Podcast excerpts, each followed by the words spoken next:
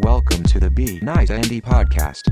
Hello, everyone. Welcome to the Be Nice Andy podcast, a sports podcast for the people. My name is John Lee. And I'm Andy Benzowitz. So, Andy, uh, I feel like this is deja vu. We're, uh, we're talking on a recent Dallas Cowboys uh, loss. And um, again, like that loss, I didn't actually watch the game real time, but I watched the highlights. And, um, you know, I was watching it, and um, I think, I don't know, somewhere around the first quarter, I like to I like to watch a game and then think of what the what the line would be. And so, again, I was watching the first quarter. I was like, oh, it looks like the Cowboys are probably going to win this one, and they're playing at home. I'd assume that they were like a three, seven point, three to five point favorite, and uh, I was like, yeah, they'll probably win by three or seven. Then as I'm watching this game, and I'm like, holy crap, like bad play after bad play. Mariota looking like a world beater with some of these running plays. Um, he sure he made mistakes, but like I, I remember you you being so high on the Dallas Cowboys defense, and I'm like, that doesn't seem like it like today. And um, well, 28 points certainly isn't like a lot. I don't know what the NFL NFL averages. It's probably inflated this year. I was like, that defense didn't look that great uh, this game, but as as mediocre as the defense looked, Dak and that offense just look. I mean, that interception, I, my jaw was dropped, and I was like, okay, I gotta I gotta get Andy's thoughts on this. He's I think he's gonna drop some f bombs during this talk. But um, Andy, what'd you take away from this uh, kind of heartbreaking loss? Yeah, so it's basically just to be a weekly topic on like how we go over the Cowboys' losses. It looks like at this stage, which is what frustrated me so much in the first place because you know here it is. At least when the Cowboys lost before, I had like a, a good draft pick to look forward to. Well, now I don't even have that, which is why I didn't want this stupid trade to go through in the first place. And so my thoughts on this one specifically, um, I would I would actually disagree with you uh, on the defense. I, I don't think the defense played uh, well in this game. I mean, they didn't play great, but early in the game they did. Early in the game they played real well. They were getting to the quarterback. They were getting turnovers. Uh, they were making some things happen. And then I think what what you see with this defense or any defense really is when your offense isn't doing anything and your offense is consistently not uh, sustaining drives and constantly putting you in bad positions defensively, then all of a sudden you start to become a little bit vulnerable. And I think that's kind of what happened in this game where, you know, the Cowboys defense looked solid and then um, you know, they get into a spot where um, eventually the, the offense is going to start making some plays. The one thing that I would say about the defense that uh, I actually said during the game last night, which I was real frustrated about, was it seemed like they were making really good plays on first and second down, and then they could not get a stop on third down. And that's been kind of a similar issue with the Cowboys defense throughout the years that, that drives me nuts is they'll they'll get the team, the opposing team to like a third and long, like a third and eight, third and ten, third and eleven. Uh, and then you really got to clamp it down at that point and get the stop. And last night I think uh, you know, I don't know what the specific numbers on it were at the end of the game, but um, I think Tennessee actually had a very high percentage of, of uh, third down conversion. So in that respect, I'd say that the defense was uh, didn't get it done. But you know, this is the classic uh, Cowboys offense putting them in a bad spot and not being able to sustain drives and put points on the board. And no wide receiver, uh, no trade for a wide receiver is going to change that when the quarterback is the problem. So that's kind of how I you know stand right now. So Andy, I, I actually stand corrected. I actually totally agree with you. I, I, I do think that the Cowboys defense played pretty well, and then whether it be a byproduct of you know being disenfranchised with poor quarterback play or turnovers or just getting frustrated that you know your offense isn't putting up points. Yeah, I did see the defense gradually get worse, but um, so I mean, I mean, it seems to be the topic, but like the big three. Well, t- two part question. One, how do you think Amari did in his first game? Two, in terms of Zeke, Dak, Garrett, you know the three the three primary contributors I guess I would say. How do you think those three fared in terms of offense and the overall, you know, the end of the game, basically? Yeah. Okay. So first off, I thought Amari Cooper looked great. Uh, I, I thought that. I mean, I, he's a good receiver. Okay. There's there's no question that he's a good receiver. I mean, he was drafted in the top five by the Raiders. I mean, he was drafted that high for a reason. And then I guess what you become from that point on is going to kind of be a byproduct of the team you're on, the offense that you're on, and then you know, I guess how well you develop to the NFL game. So when you see Amari out there last night, you could see a clear difference between the amount of separation that he's able to get in some of his routes, even just the quick, short, little, you know, funky routes that that he's, you know, one of one of which he scored a touchdown on. You could see a clear difference um, between him and some of the other Cowboys wide receivers. So in that respect, great. I thought I thought Cooper looked great. However, where I still have an issue with is, you know, the risk versus reward when it, when it comes to giving up a number one pick for him. And I didn't think that he was going to be, no matter how good he was, I didn't think that he was going going to be good enough to fix Dak Prescott's problems and make him a good quarterback. And so while I think Amari went out there and looked great, um, it's kind of what I expected it to be, where you know he had a few catches for you know some odd yardage, and off the top of my head, I'll have to I'll have to go back and look at the stats for I guess what his final line was for the game. Um, but you know he didn't make Dak a better quarterback. I mean here it is, 14 points, and he's still making the same mistakes, and I'm sure that he'll improve a little bit uh, as they get a little bit uh, a little bit of chemistry together. But um, overall, uh, you know Amari, I, I'd say did very well. He looked good, and the next part would be Dak is the same quarterback. He's just he just continues to do the same. I mean, he just he he continues to I guess fall back. He's never he, he just hasn't gotten close to what he was as a as a rookie. And just another major turnover last night. Um, you know, deep in in Cowboys territory, which ended up you know resulting in a in a score for the Titans. Uh, and again, with that, it's, it's his whole pocket presence. I mean, I see Cowboys fans defending him, and they're like, "Oh, he doesn't have enough time to throw." No, I, I, I don't. He has plenty of time to throw. The offensive line is not perfect. They're not as good as they were, I guess, the, the past few years. But the the main ingredient in this is that Dak Prescott does not get the ball out of his hands. He stands there and he he doesn't see the backside pressure. He doesn't move up in the pocket. He doesn't slide. He doesn't move his feet, and he doesn't keep his his uh, eyes downfield. So he's going to be susceptible to that type of play, a strip sack or a sack or whatever the case may be, because he, he just doesn't seem to get it. Um, he doesn't seem to put himself in a position to get rid of the ball. And, you know, it's the same thing. Uh, he missed a couple shots downfield where he had uh, a guy open. I know he had Beasley on one throw. We didn't end up coming out of that with, with any point. Uh, and he throws an interception in the end zone, uh, trying to force the ball to Cooper in double coverage. So, again, uh, I, you know, I couldn't possibly be more convinced that Dak Prescott is simply not the quarterback for the Cowboys' future. And listening to Jerry Jones, seems like he's still pretty convinced that Dak is the you know the guy for the future. And uh, you know, I, I just I guess I don't know what else to say on it. If, if they're not going to look at what this really is, then you know us as Cowboy fans are going to be really stuck in a bad spot for um, for quite some time. And so, uh, what you think? What do you think about Zeke's performance? I, I wasn't sure how good uh, Tennessee's uh, rush defense was, and what do you think about Garrett's uh, game plan?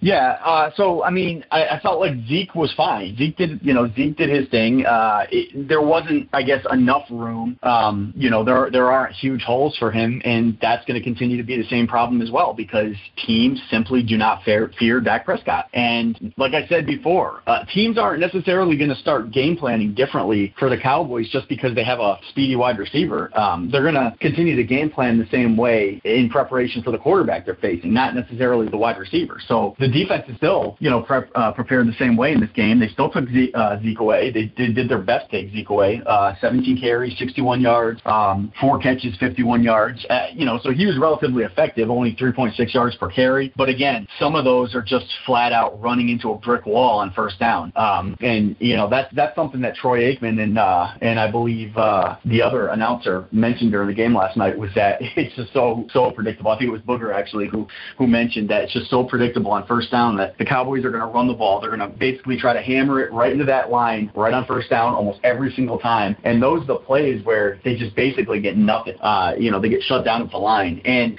so a huge part of that, I would say, it absolutely is game planning. Um, Jason Garrett is the same predictable, uh, you know, below average coach. Uh, and now it actually seems like he's losing confidence. Just looking at his um, body language, I guess, on the sideline. I saw him on the sidelines last night, and he just had like this blank look on his face, like like he was almost defeated. Like he just knew what was happening. Same old thing. And unlike, I guess, some people where they want to kind of go after the offense coordinator and blame uh, Scott Linehan, I, I'm not necessarily going to go blame him. I think that I think that the play calling's not great, but I think that also they're kind of going with what they've got at quarterback. I think that they're extremely limited in what they can call because they have a limited quarterback who can only do certain things. And the one thing I would say in the play calling change would be, you know, throw the ball first down more often. I mean, obviously, if you're not throwing it or running play action or run, say, 50% of the time on first down, you're basically just putting yourself into a spot where you're running into a brick wall. And so from that perspective, I think that the play calling is terrible. Um, but I guess the the next part of it is is Dak Prescott, you know, recognizing things at the line of scrimmage? Is he recognizing the coverage? Is he recognizing the the formation on defense? And then does he have the ability to check out of the play on first down and say, you know, if I hand the ball to Zeke right here, he's going to run into a brick wall. Maybe I should be taking a shot downfield one on one because you don't see him doing that. And the time that he has done it, he's actually made the wrong call from what I've seen. So yeah, I mean that's I guess that's kind of where I'm at. I, I'm just I can't I just can't continue to watch this, this this head coach Jason Garrett. I can't I can't stand watching the guy anymore. Yeah, I was surprised where, uh, of course, with every weekly loss, they definitely asked Jerry Jones, you know, are you going to stick with Garrett? And I think he already said that he's going to stick with him. Um, I, I don't know how bad you guys would have to be that Jerry Jones would make that change. Like it's it's kind of dis- disheartening, but um, so let me let me take each one of those points. I, I had some follow up questions. So I think the last time we talked, we kind of valued the Mari Cooper trade. I, I didn't understand the timing of it. Like I'm trying to think one of these teams where they're like on the cusp. Like I guess like the Eagles, right, where they felt like they're somewhat underperforming this year versus last year. And I, I don't know exactly what the reason is in terms of their personnel change, or they just had a lucky year last year and their personnel is mostly the same, and they just have you know Super Bowl hangover and they're not doing well. But um, they made that trade for Golden Tate, right? So like I, I can understand that where they think that's kind of like a spark plug and that'll help them. Um, you know, with the Cowboys, I, I don't think you guys are like one or two, one major piece away or two major piece away where you could leverage your future draft for a win win it now situation. So I, I don't care if it was Amari Cooper or you know, like I said, you know, Odell or um, or Julio Jones. It, it doesn't matter who it was. I don't think you guys were one piece away. So I, I really didn't understand the move or timing. But in terms of Amari Cooper specifically, again, my only background with Amari is a few years ago. He was like supposed to be the next big thing when it was him and Derek Carr, and he just never really panned out, um, at least from a fantasy perspective. So let me ask you this, since obviously your football knowledge is better than mine. So um, who do you think is better, Mike Thomas or um, uh, Kenny Golladay on, on the on the Lions? Uh, Michael Thomas with the Saints? Are you saying? Yeah. Uh, well, I think Michael Thomas right now is a better wide receiver. Um, I think Kenny Golladay could be that kind of uh, wide receiver, though. I think that he's, you know, he's only in his second year, so a lot of times wide receivers, uh, it takes a couple of years for them to kind of, I guess, get comfortable with the changes in the NFL, getting comfortable with some of the reads and some of the, Okay. um, Um, you know, that's a Cal- but yeah, I'll go with Michael Thomas. DeAndre Hopkins or Calvin Ridley? Oh, uh, Hopkins for sure. Okay, so basically, I, I'm I'm on the site Football Outsiders. They have this kind of they have these two different rankings. Basically, one's based on yardage, one's based on value of a play, whatever. But um, based on what you were saying, I'm going to go off of this uh, yardage play. So basically, they have Thomas first, DeAndre Hopkins second, Tyreek Hill third. So it seems like an appropriate ranking. So they have um, they have a Cooper at 31st. Do you think that's fair? 31st best Uh, yeah, I think it's probably fair. I think once you get into like that 25 to 35 or somewhere in that range, I think there's probably a lot of guys that are Okay. very close. I think Sure. that, you know, you've only got those five or 10 guys at the very top. And then I think after that, you start kind of using some opinion. Yeah. Great. Okay. So so this is my point, and I'm somewhat surprised. This this metric specifically, which is based off yardage, basically, if you replace this wide receiver with another guy, how much of a yardage difference there is. I haven't been following him that closely, but for whatever reason, Odell Beckham is 24th based on this metric, which he's such a named guy. I'm surprised that he's this low by this ranking. Hmm. Do, do you think it's almost a little funny, or Uh, sorry, which which which guy were you uh, talking this, about? this is some this is some sort of like adjusted yardage ranking. It's called D. Right. Yard. But basically, again, this this metric has Mike Thomas first, DeAndre Thomas second, Tyreek Hill third, uh, Thielen fourth, but it has Mhm. Odell Beckham 24th. Yeah. Well, I think a lot of that has to do with uh, overall. I guess it's man, it's tough because there's so many different variables in it. I Okay. mean, you know, you got to take into account the the quarterback, the offense, the, the offensive line, how many, you know, whether you're playing from above or, or playing from ahead, or if you're losing. And I think that like pure talent wise, like if you substituted one guy for the other in a specific offense, it's going to change a lot. Like for example, I mean, Michael Thomas happens to be in a phenomenal system right now, and I love it because I've got him on my fantasy team, and I was fortunate to get him in the second round of my draft. Uh, and but you know, you you've got him playing for Drew Brees in an offense that scores so many points, whereas like the Giants can't score. I mean, they can't even get the ball downfield. So it's like if if OBJ gets like a 20, 25 yard catch, big deal, you know. Got and it. so it's just for me, it's it's so much dependent on the type of offense and just I guess how good the overall team is. And then like you look at the Vikings, for example, Thielen. I mean, you wouldn't look at Thielen just based off of like the type of position he is. He's more of he's I guess he's he's probably more of like a slot guy. You would think of more of a slot guy, like a like a possession type receiver, but he seems to make all the plays and that offense like utilizes him to the fullest. So it's weird. Okay. I mean, you just wouldn't necessarily think that he was that with those guys, but statistically Yeah. he is.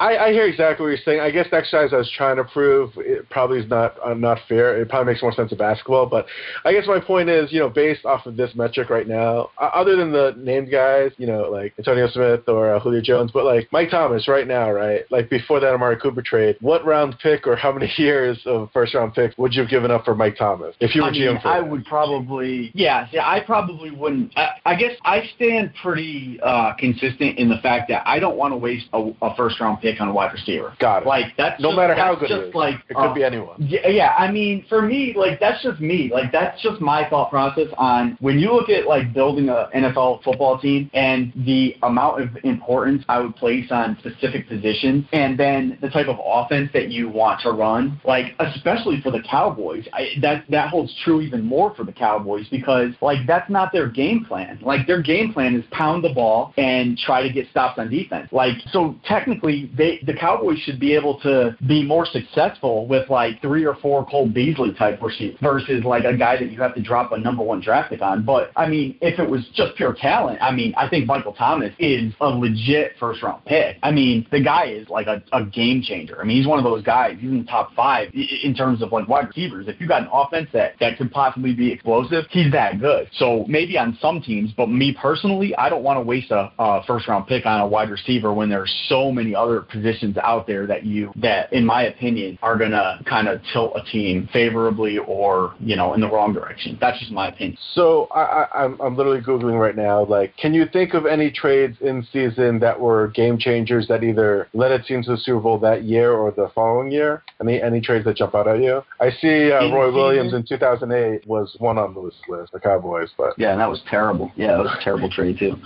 This is another terrible trade. I like Jerry Jones will never learn. Like he'll just never learn. No matter how many failures he has as a GM, he will never learn. Because I mean, Roy Williams never even turned out to be a good wide receiver for the Cowboys. I mean, for the amount that they gave up for him and what they kind of expected him to be, like that was never really a successful trade for the Cowboys. So, um, but I guess if you're looking, well, I see. are you talking? You're not talking about just wide receivers. I mean, you're talking about like Yeah, I other guess any position posi- players too, right? Well, it seems like your I mean- position wasn't limited to wide receiver, unless are you saying only wide receiver you wouldn't ever trade draft picks, or you just wouldn't? Oh, I would it? trade. I would trade. I would trade a first round pick. I'd trade. I would trade draft picks for Khalil Mack. I mean, Got I would Okay, trade okay. draft picks. I'm not sure if I'd want to give up like three. Uh, he's that type Yeah. of player, though. I mean, but yeah, a player like that, that's a that's a game changer for me. Especially if you're like the Cowboys, for example, where like I think that if you stacked up a couple other guys that are like big time playmakers, like on defense, for example, or you got like a sure thing, even like a sure thing offensive lineman to like mix into that offensive line with the Cowboys. Because if you look at like their offensive line struggles this season, uh, primarily it, it would probably fall in the hands of the rookie who could probably use some time just getting more strength and kind of building in the scheme, learning guard position a little bit better at the NFL level. But like a player like that, that you could plug in and now all of a sudden your offensive line could potentially be what you expect them to be would make a big difference. So I think there are impact players that you get. I don't think that the wide receiver, especially in the Cowboys offense, is an impact trade. Uh, then you look at like Josh Gordon, for example. I mean, he's making an impact with the Patriots. Demaryius Thomas made an impact yesterday with uh, the Texans. Oh, Uh, so- but, you know, you gave up fourth and fifth round picks for him, not number one. so I guess I guess I'm sorry. Your position is specifically not only the wide receiver position, but it's a combination of the wide receiver position and pieces of your Cowboys offense and your quarterback, right? Well, yeah, in general, I think that like if the if if the trade makes sense, like for what you're trying to do, then for but the Cowboys did this because they're trying to protect Dak Prescott. Like they did this because Yes, they yes. thought the problem was that they didn't have they're not getting enough separation from their wide receivers. They don't have playmakers making you know at the wide receiver position, and let's do everything in our power to like protect Dak Prescott and convince the world that he's the guy, which he's not. So I mean, I don't have a problem with making a trade for the right pieces. I mean, like the Eagles traded for Jay Ajayi last year and they won a Super Bowl. Now, I mean, I don't know if that was he didn't play like a monster monster role in that. Exactly. But you know, sometimes they are going to work out, and I'm not like against making trades. I love trades. I just want them to be like Ones that solid trades. I, I just don't want the don't yeah the wide receiver. Yeah, I don't want that. Yeah, based on this metric, and again, I'm just looking at some names. I'm looking at um, I'm looking at Sterling Shepard, T.Y. Hilton, Josh Gordon, uh, Demaryius Thomas. These are all guys that are four or five slots higher than uh, Amari Cooper. And you know, frankly, I, I wouldn't give anywhere near a first round pick for any of these guys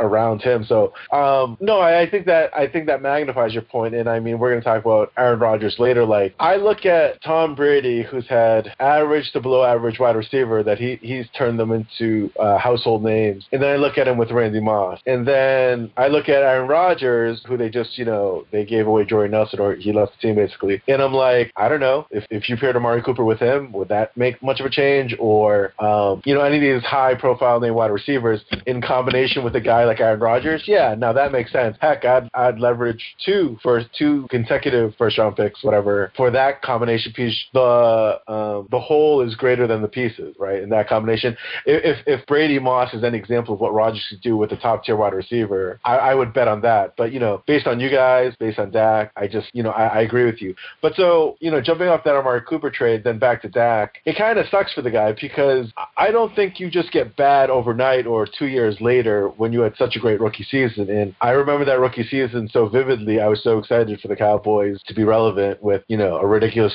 wide receiver. I mean, a quarterback and running back. I thought that was gonna be a nasty combination. Um, so like, what is it? Do you think he just lost confidence? Did he did his mechanics get worse? I mean, I, I don't. I, I mean, I, everyone talks about sophomore slump, but like, did and I think a lot of people say you know they pay other coaches too. So like, are people just now prepared for him where they weren't prepared for him rookie year, or like, wh- what is it with him? It, like, why why is he so bad all of a sudden? I think the league caught up with him. I mean, Okay. I think what it was is that like every team, there's going to be like a learning curve, and there's always going to be like an adjustment period. So basically, what we had was the Cowboys had a very specific offense that they ran for Tony Romo, and Tony Romo made their offense much better than it probably should have been. Like he's a guy again, kind of like what you mentioned, like whether a quarterback makes wide receivers or the wide receivers make a quarterback. Like Romo made wide receivers into better wide receivers. Like he turned like average or below average guys into potential like Pro Bowl wide receivers. Like, and there were a few of them. I mean, Miles Austin never did anything outside of the Dallas Cowboys. He was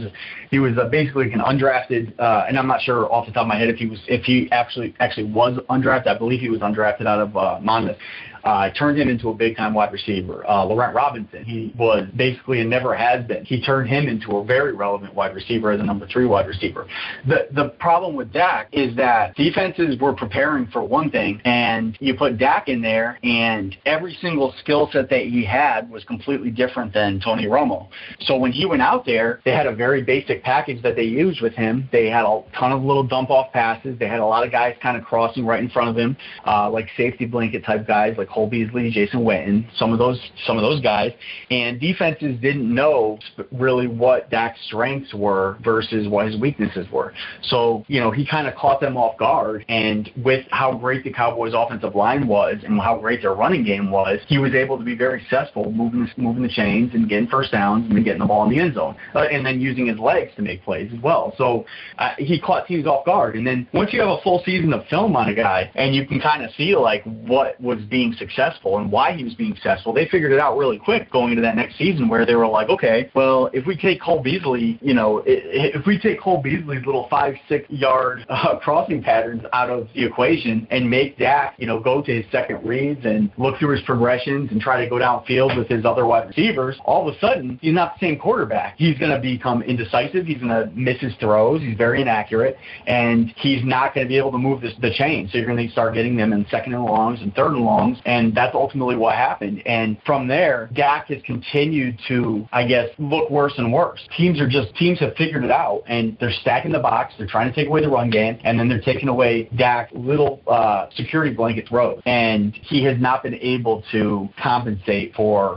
what they've taken away from him. So that's the difference between like Dak and like other quarterbacks that have like the strong arms and and the ability to kind of get the ball downfield. Is that he just has not been able to like overcome the changes, and defenses have just kind of gone with it and continued to to play that style of football. So, two final things on these Cowboys before we formally change into a Dallas Cowboys podcast. Um, I, I- know you've relentlessly said if, if Romo had a defense like this, and you've touted this Cowboys defense, and throughout his run, he's never had a defense like this. And, you know, if Dak could play like anywhere near Romo with this kind of defense, et cetera, et cetera.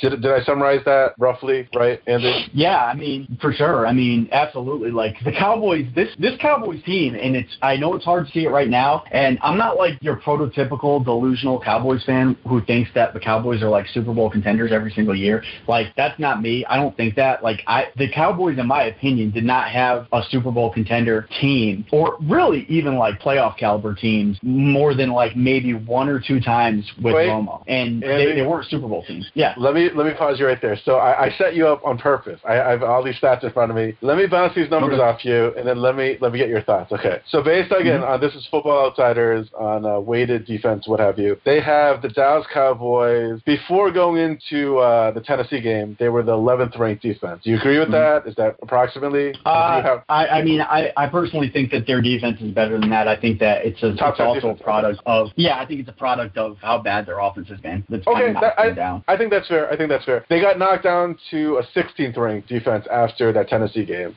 Mhm. Somewhat harsh, but again, you know, again, I don't know, giving up 28 points to the Titans, where that ranks. Again, it seems like a lot of the scores are inflated this year, so what have you. But again, that that is what it is. So then, being the geek that I am, I looked at Dallas Cowboys defense based off the site, ranking year after year, look, looked through at that run, because I was like, I could have sworn they, there there's this perfect storm one year where the Cowboys had a good offense and defense. And so, lo and behold, 2009 Cowboys. I don't know. Do you remember that season, like right off the top of your head, or probably not? Uh, yeah, I mean, I remember it uh, generally. Seventh, yeah. seventh ranked defense that year. So, do you remember Okay, how yeah. they ended their season? Uh, 2009 was that was that the Seattle season? Was that the the field goal that was So dropped? was that the ball that Romo dropped? Eh, I don't know if that was that season. Um, Um, that might have been the season before, 2008, but I had to look this up. They went 11 and 5 that year under Wade Phillips. I think Mhm. this was the second to last Wade Phillips year. They lost in the divisional round. Do you want to guess who? Mm. Oh, was that the Giants? Brett Favre, Vikings. Was that? Oh, oh, right, right, right. Oh, yeah. Okay, right. Okay, so, but did you? Okay, and then did you look at the score of that game? Uh, I didn't. Did you happen to- Oh, okay, so, oh, yeah, yikes, with the statistics yikes. go- What yeah, happened? look at That, the was score that of that game. 34 to 3. Like, what happened that game? Oh, it was an absolute disaster. I mean, first off, the offensive line completely fell apart. The offensive Okay. line did not protect Romo the entire game. I mean, he got murdered in that game, absolutely murdered. And they had no answer for Brett Favre. I mean, they just completely tore the Cowboys defense apart in that game. So, yeah, so to answer your question, yeah, I mean, that's the difference between a potential Super Bowl team and a team that gets knocked out in the divisional round because in the wild card round, um, Romo tore it up that game, uh, that, that season and destroyed the Eagles. And then they went and played uh, the Vikings, and everything around Romo completely fell apart. I mean, he got absolutely destroyed by the um, But would you Vikings defensive line. would you agree that that year's defense was better than this year's Cowboys defense, or No, I don't think it was better. I, I think that Oh, there's a okay. major difference, man. I, there's a huge difference between when when you've got a quarterback and an offense that can sustain drives. If, if for example, if they had Romo this season and he was able to march up and down the field consistently, putting together seven to eight minute drives and scoring touchdowns and putting the pressure on the opposing offense to have to match touchdowns, then all of a sudden you've got a rested defense and you've got a defense that can actually go after the quarterback because you know that that opposing team, that opposing offense is in passing situations. So if everything was the same and you just substituted Romo at quarterback for Dak Prescott, I mean, they, they may be undefeated right now. Wow, It's like, because wow. he's that much better than he's that much better. This defense is very good, man. I'm telling you. Like they just the fact is they're on the field too much. Like they're on the field way too much and they're constantly chasing teams that have leads because our offense can't score. And that's 100% on Dak Prescott. That's him not being able to get the ball downfield and not being able to get the ball into the end zone. So that was a good defense that season that that 2009 season. That was a solid defense that the Cowboys had, but when when you look at that game in particular where they got destroyed in the playoffs by the Vikings, I mean their defense didn't play well in that game. I mean they they played terrible in that game. In fact, so um, you know that's the difference though. Eh, That's the difference between a team potentially you know putting it together like on the field during the regular season and then putting it all together in the postseason to you know to get to where you need to get to. Let me ask you this, um, and this wasn't my final Cowboys topic, but it just came in my head. So, do you think there's a chance that they made the trade with the Raiders for the wrong Raiders player? Now, are you big on Derek Carr? Uh, I mean, I'm not huge on Derek Carr. Okay. I like him. I think he's a better quarterback than Dak Prescott. I'll I was gonna say, I mean, Do you think if they traded Yeah. a first round pick for Derek Carr, would the Cowboys be better? Not oh, by much? absolutely. There's no question. Absolutely. Oh, there's Okay. no question. No question. I mean, no question. It, it, the offense would be, they, they would be a legit contender. Wow. Okay. And I'm not, like I said, I'm not a huge, huge fan of Derek Carr, but I mean, he could, you could put him out there with with this with this offense and with this defense, and he'd be able to win a heck of a lot more games than Dak Prescott. That's for sure. Okay, so then my, my absolute final Cowboys question is, you know, I, I, I do kind of feel bad for you guys. I feel bad for the teams that that leverage for a win it now situation, Mhm. right? And the win it now situation doesn't pan out, and now you're stuck with no hope for next year. Kind of like where you said you, you've given up on next year's draft for the most part. Um, who knows? You might get lucky in, in one of the later rounds. But so what I did was I looked at the recent. So I, I, I purposely filtered out, you know, your Patriots, your Steelers, some of these teams that have a long history of success, right? Like because they must be doing it from an organizational standpoint where it's not like um, not not so much like the 76ers and the NBA, you know, do the process and then make your team better through the draft, et cetera. Where they're just sound in terms of trading and waiving people and doing everything at the right time, like the Steelers, Patriots. I would argue the Saints are like a poor man Patriots, right? Like so their highs aren't as good. Like they don't get to the Super Bowl as much, but like their organization, they're always in the hunt every year for the most part. So Yeah. excusing those teams, so I look at the Eagles, right? And so the Eagles with the Super Bowl, they went 13 and 3 last year. If if if my assumption is that they had average to below average seasons before that, that they got really good draft picks and they drafted well and that made their team what it was last year. I'm looking at the year before 7 and 9, 7 and 9, 10 and 6, 10 and 6, 4 and 12. I mean, that so 2012 they were 4 and 12 and then they're 13 and 3 in 2017. So 5 year difference. Do you think it was just from good drafting or like what led to the 2017 Eagles championship? Like from their lowest point in 2012. Well, I think the Eagles completely like changed everything in their system. I mean, Okay. they brought in key free agents. They brought in. They did well in the draft. Obviously, they drafted Wentz. I mean, Wentz. I know he wasn't quarterback for the Super Bowl team, but they drafted well. They made a couple of great free agent moves. Um, Alshon Jeffery. Um, they got him on a really good one-year deal. Um, their defensive line just wreaked havoc on the league, um, and, uh, And that- you know they did a lot was- of things right. And that line was all Yep. from traffic?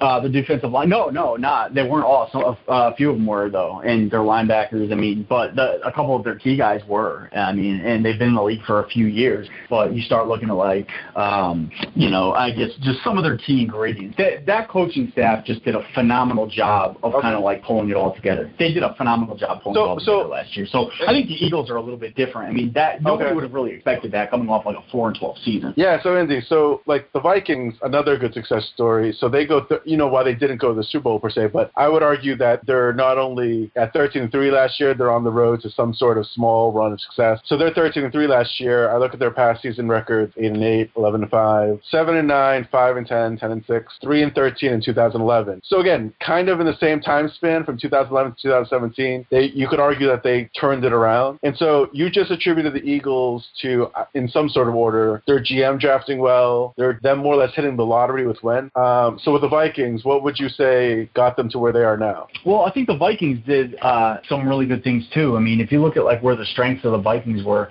they came off a couple seasons where like they were kind of getting close, but their offensive line was like really bad. Their defense was really good, but their offensive line was really bad. So I think what they did was they kind of found like a happy medium where their defense hasn't really been like that legit um, top flight defense that it was a few years ago. Um, but they were able to make a couple moves there uh, and then kind of strengthen up the offensive line enough where now they were able to put together a solid running game where they can actually run the ball, they can pound the football, uh, they can get the ball in the end zone through the running game. And then obviously they went out and they got two phenomenal wide receivers in Stefon Diggs and Thielen and a quarterback that obviously Cousins is a huge upgrade over uh, Case Keenum. So I think that they re- they recognized that maybe they were just a quarterback away from potentially making that Super Bowl run last year because Case Keenum, as solid of a job as he did, uh, Cousins has the potential to be a much more explosive quarterback. So they went out and and then the secondary, the secondary is huge for the Vikings. I mean they they've got a couple guys in their secondary that are big time playmakers. So I think that they just kind of found like that happy medium where you, you know you you may not need like the number one defense in the league um, at the expense of you know having an offensive line that can't do anything. They maybe maybe they have a top ten, top fifteen defense, and then strengthen up their offensive line and their skill positions and quarterback just enough to you know I guess overcome any shortness on their defense. And I think that's kind of what the Vikings did. Okay, I, I have two more quick examples. So I look at the Atlanta Falcons. They're four and twelve in 2007. They draft Matt Ryan. They, you know, they go 11 5 9 7 13 3 10 6. They peak at 13 and 3, where they um, 13 and 3 where they lose the 49ers in 2013. All of a sudden, the following year they go 4 and 12 in 2013. Then they go 6 and 10, 8 and 8, and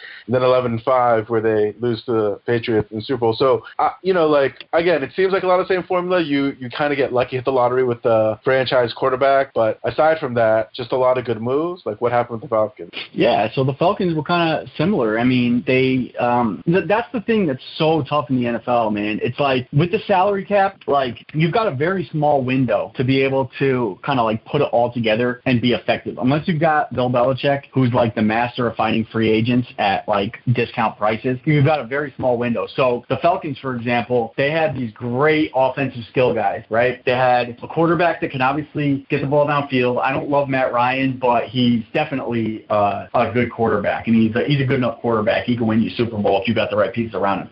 Then you've got Julio Jones, who's arguably the best, if not top two, top three wide receivers in the NFL. Okay, so you've got a guy who is as great of a route runner as you'll find, along with the the athleticism of you know a freak of nature and he could pretty much be double coverage consistently. And they also got a good enough offensive line that they've got an extremely explosive running game. So the combination of Tevin Coleman and uh, Devonta Freeman, they've got two guys that can move the ball, uh, get first downs, control the clock, and really just kind of control the game plan offensively. I think what you saw, what their what the Falcons' problem was in those those earlier years was that they didn't have a defense that could match what their offense is capable of. And defensively, I always think that defense is still going to be more important than offense. I still think that I would rather have a top 10 defense and a top 15 offense than vice versa. I think that you're in better shape if you got that defense that can get the stops versus the offense. Um, but then the year that they went to the Super Bowl was kind of like the perfect storm for the Falcons. They went out and they did a really nice job in the draft. They got some good young guys on defense that hadn't really had to, uh, you hadn't had to pay big money for at the time. And they kind of went into it overachieving. They were quick. They were very fast defense. They were flying around. They were able to get to the ball. Uh, they were able to get to the quarterback. And then their secondary was good enough that it can kind of, you know, slow people down. Um, but obviously,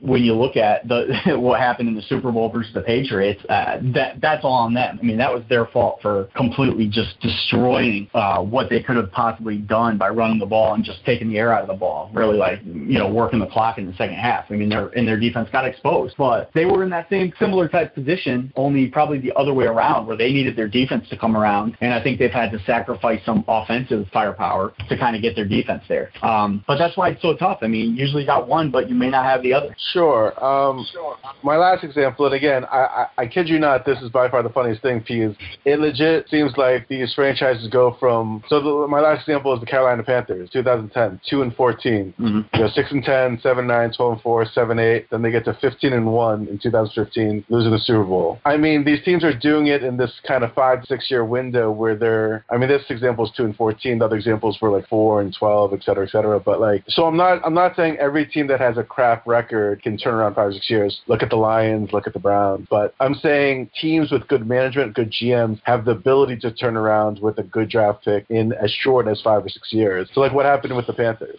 Yeah, I mean, so with the Panthers, I mean, I think that they were a little bit similar to like what, um, like Cam Newton has a very specific style of play, and for Cam Newton to win, uh, I think that he's got to have the right, uh, the right guys around him. Um, and he didn't really have like a ton of really good skill guys uh, prior, and he's like a guy that tries to kind of almost do it all with his legs, where he's such a big guy that he can run, he's fast, he's oddly elusive, um, he's got a rocket arm, but he's not very accurate. Um, and I think that what happened with them was that when they were in the Super Bowl, they had a they had a phenomenal defense to go along with the ball control offense that you know Cam Newton could tuck it in and get a first down.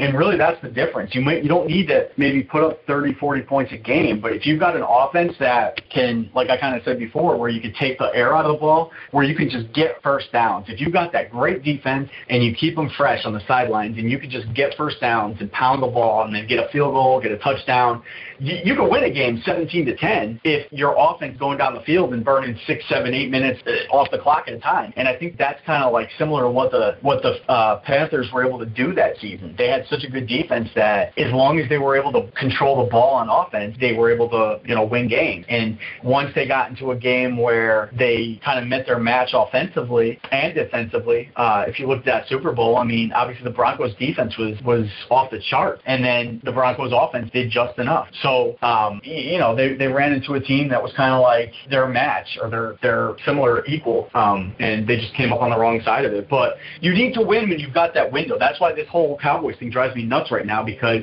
they've got that window where their young draft picks that are supposed to be their big players of the future were on their rookie contract. And if, if any team can get to that spot while their young best players are on their rookie contract, that's that's where your window is. Because the next couple of years when you've got to pay those guys, now all of a sudden you're either going to lose them or you're going to have to lose somebody else. And that's where it, it becomes so key to hit on these big time draft picks. You've got to you've got to hit on the on the top draft picks and, and let those guys become big time players because the second you've got to pay them, it changes the entire dynamics of your of your entire football team. So yeah, I kind of feel bad pouring like salt on the wounds, but like I, I'm looking at the Cowboys and I'm looking at that four and twelve record in 2015, and I mean, again, if you look at any of the those other examples, five six year run from a good draft pick from that poor record, those teams have had had the ability. You could argue luck and whatever, but to get to the divisional playoffs, conference, you know, conference championships, even Super Bowl.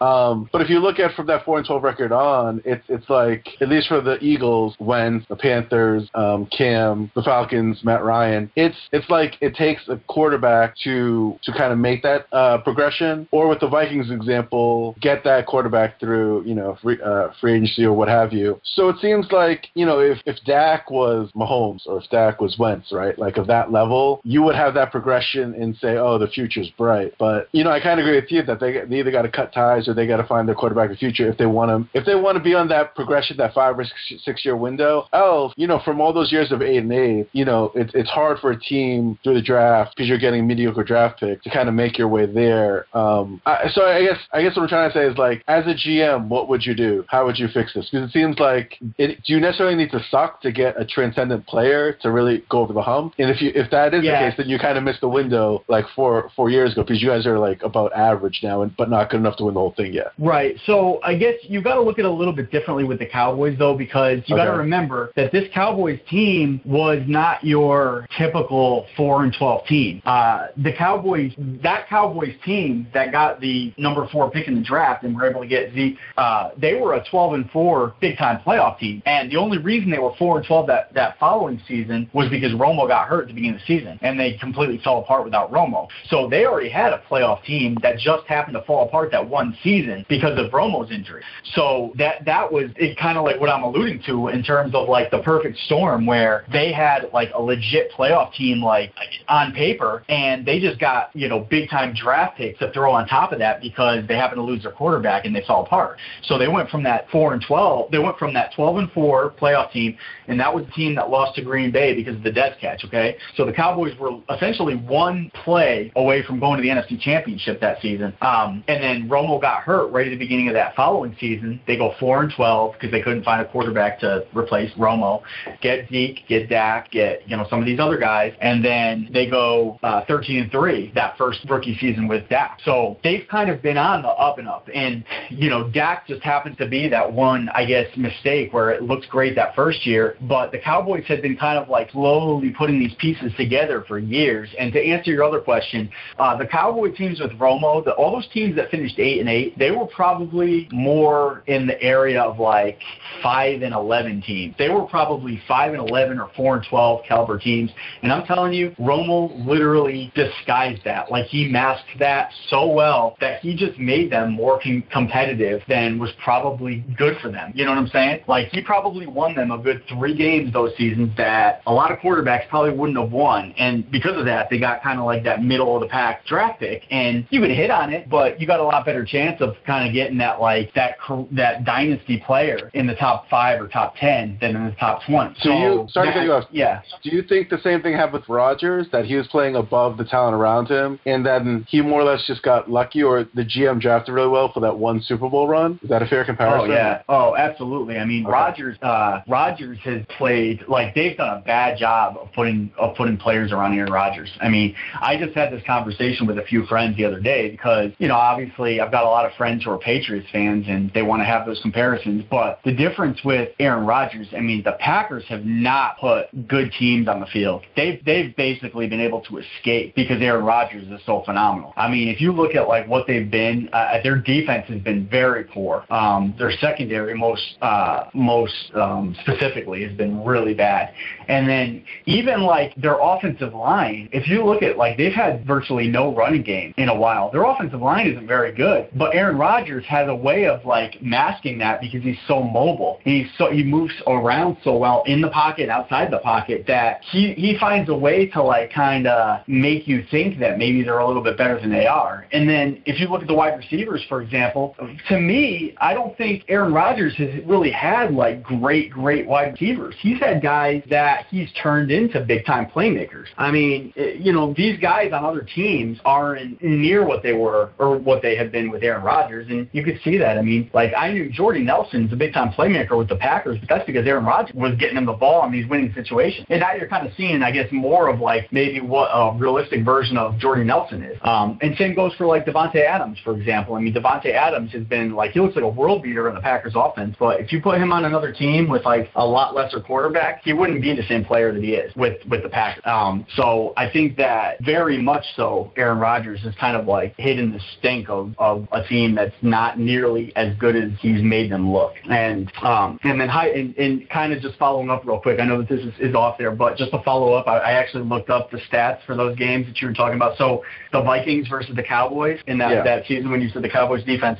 So uh, Brett Favre threw for four touchdowns, no interceptions in that game, and uh, Romo was sacked six times. Ouch. So that's yeah. So that's the difference. I mean, but like you know, kind of we were talking about. If you got that defense, yeah, they may have looked good in the regular season, but I mean, when it came down to the playoffs, they got absolutely destroyed. Um, So but yeah, I, I think yeah. So go ahead. let me, let me ask you because I, I'm trying to fix your team. I, again, I, I just I I kind of feel bad for the Cowboys, but like I, I think the only example I can think of is would it would it make sense to follow suit of the Vikings? Is that the best example where I, I would never say Bridgewater or Bradford were like I don't know, not even the top third. Hopefully the top half of the quarterbacks those years, but their team improves all around the quarterback. Then they have this one chance at free agency where unlike the Eagles, unlike the Falcons, unlike the Panthers, where they get that franchise quarterback, they get their if they believe Kirk Cousins is a franchise quarterback. Again, I don't I don't know. He might barely make the top third for me, maybe barely, but um, if they believe it and they believe that puts them over the hump, they've done as best as they can from the draft and then kind of go over the hump with a free agent move. Mhm. Again,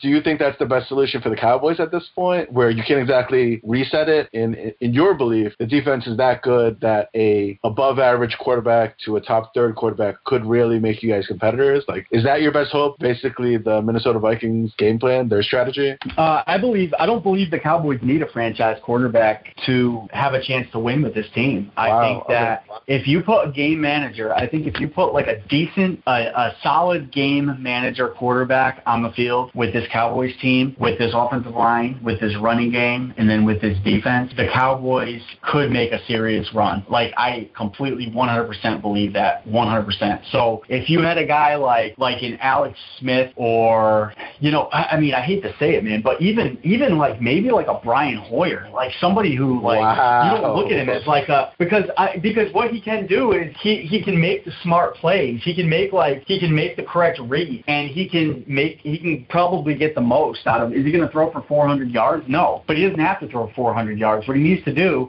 is complete 17 of 21 passes for 250 yards, two touchdowns, and be able to get first downs on third down. So that's what Dak doesn't do. Is he, he he's not feared enough to like stretch the field and like just push defenses back enough. So as much yeah, do I think Brian Hoyer is a great quarterback? No, but I think that the guy is like a veteran, or even like you know like a like a like a Fitzpatrick, like a Fitzpatrick on this Cowboys offense. I was just Like, looking at that. He would stretch the field enough that, yeah, he would stretch the field enough and be able to kind of like get some, demand some respect from defenses that you all of a sudden become a much stronger team. You know, if you can get him minus the turnovers, but I, just, whatever Dak is, is not, it's not enough and it's not going to be enough. So, So obviously- they're in a perfect shot right now and they're not going to get there with him. in terms of quarterbacks thing that could really launch it, obviously Mahomes would just you know you it would wreck the league. But um, I don't know. I'm looking at I'm looking at this kind of ranking of quarterbacks, and uh, you know if if the Chargers, you know, I mean Philip Rivers loves San Diego. I mean he has that ridiculous commute to LA every every game week. But I mean that guy can really toss it. And if the Chargers can't you know get over the hump this year with so much AFC competition, I wonder if they just cut bait and reset from zero probably not. But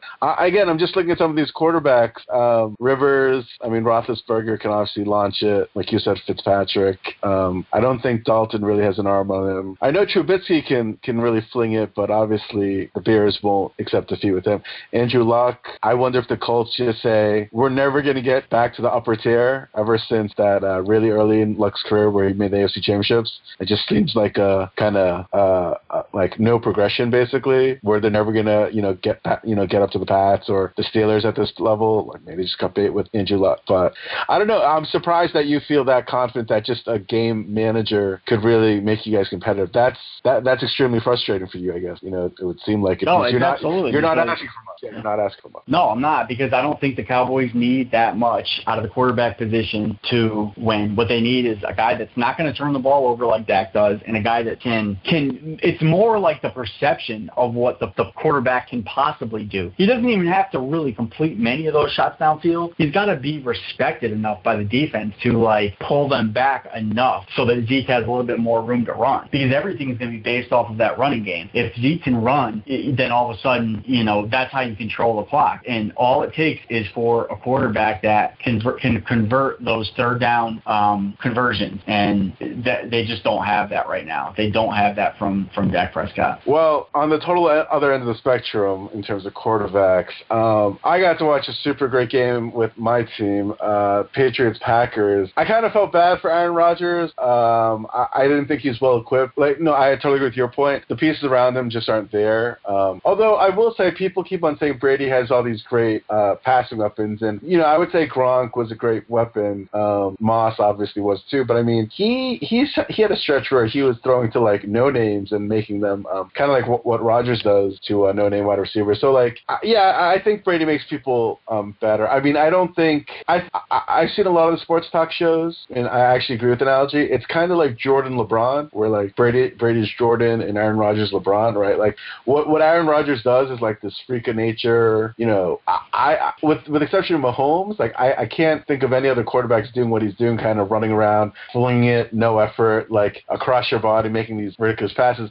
At the same time, Brady kind of is like he's making these right decisions. He's very um, calculated, throwing in the field when it's not there. Um, he mitigates the risk reward, making the right decisions. He doesn't now. I don't know if he's making those right decisions because he doesn't have the physical abilities of Aaron Rodgers, or he's just more conservative and is a game manager. Uh, game manager is probably not right to talk about the goat, but like he doesn't lose you the game, and he's always there to possibly win you the game. So like, and then there's that ferocious competitor. I mean, the difference with the Jordan LeBron thing, which me being a LeBron hater, I always knew Jordan was a ferocious competitor, and like like Westbrook. LeBron, I always thought he was just like a softy, and like he never had that killer instinct. Like Kobe had Kobe had more the killer instinct than LeBron. Um, with these two guys, I definitely see them both guys. I mean, when when Montgomery made that turnover, you saw you saw Aaron Rodgers and he was pissed, and obviously with Psycho Tom, so he has that competitive edge. So um, I, am probably not a good person to ask about this because you know who I'm going to pick. But uh, in terms of the game and then those two guys, I, I think it played out as it should have, right? Like I obviously think the Patriots are a better team, but Rodgers at this point being po- probably a better quarterback, he single-handedly almost won that game. Um,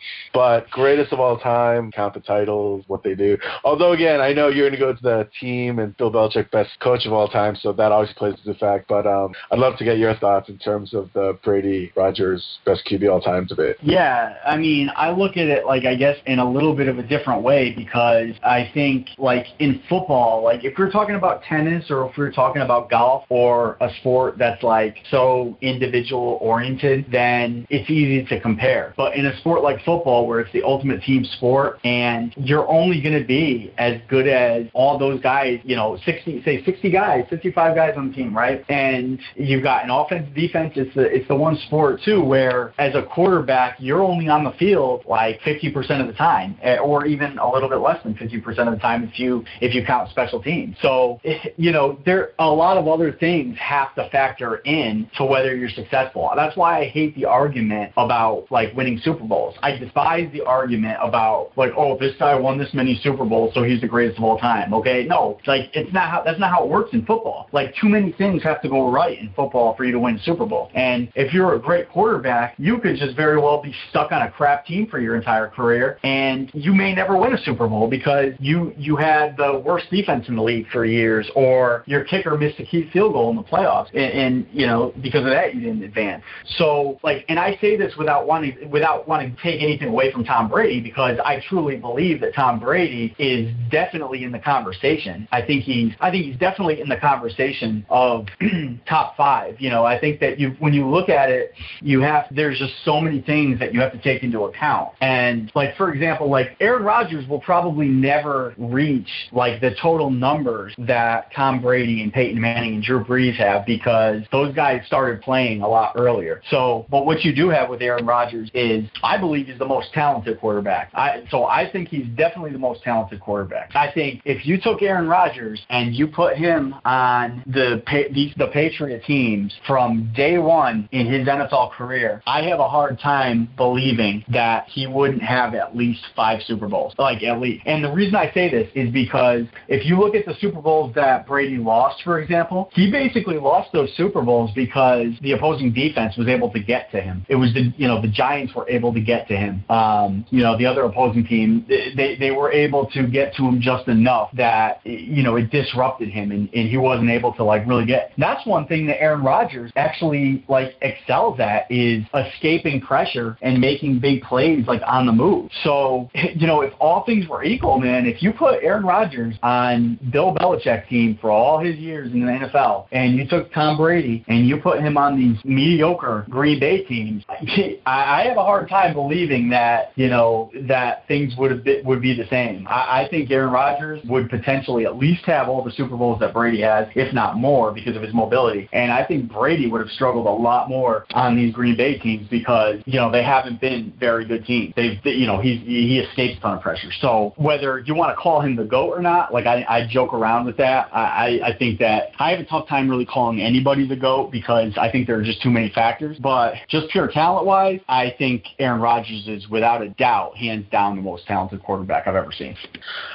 Okay, so I'm trying to think back to that Super Bowl that Aaron Rodgers won, how talented the team around him was. Since I think we both agree, or I don't give McCarthy much credit, so it's I'm trying to put it into perspective. It's like if LeBron were able to beat the KD Warriors, it would be it would it would equal like three or four other championships. Like that's how impressive that would be to me. Um, like the championship that he won against that uh, Warrior setting um, team. Uh, he he definitely wasn't Scottie Pippen. That'd be too much disservice. But Kyrie played as good as him, if not slightly worse. So I, I can't give LeBron all the credit for that win. Plus that whole Draymond stuff. Uh, again, basketball is different than football. So I guess what I'm trying to say is like uh, Rodgers win that year. I, I remember a pretty good team around him. I think like Jennings was his top wide receiver there. I, I don't remember, but it's it's hard for me to look at. So do I think? Do I think? I'm trying to think what Brady's biggest accomplishment was, right? To stack them up, kind of thing, right?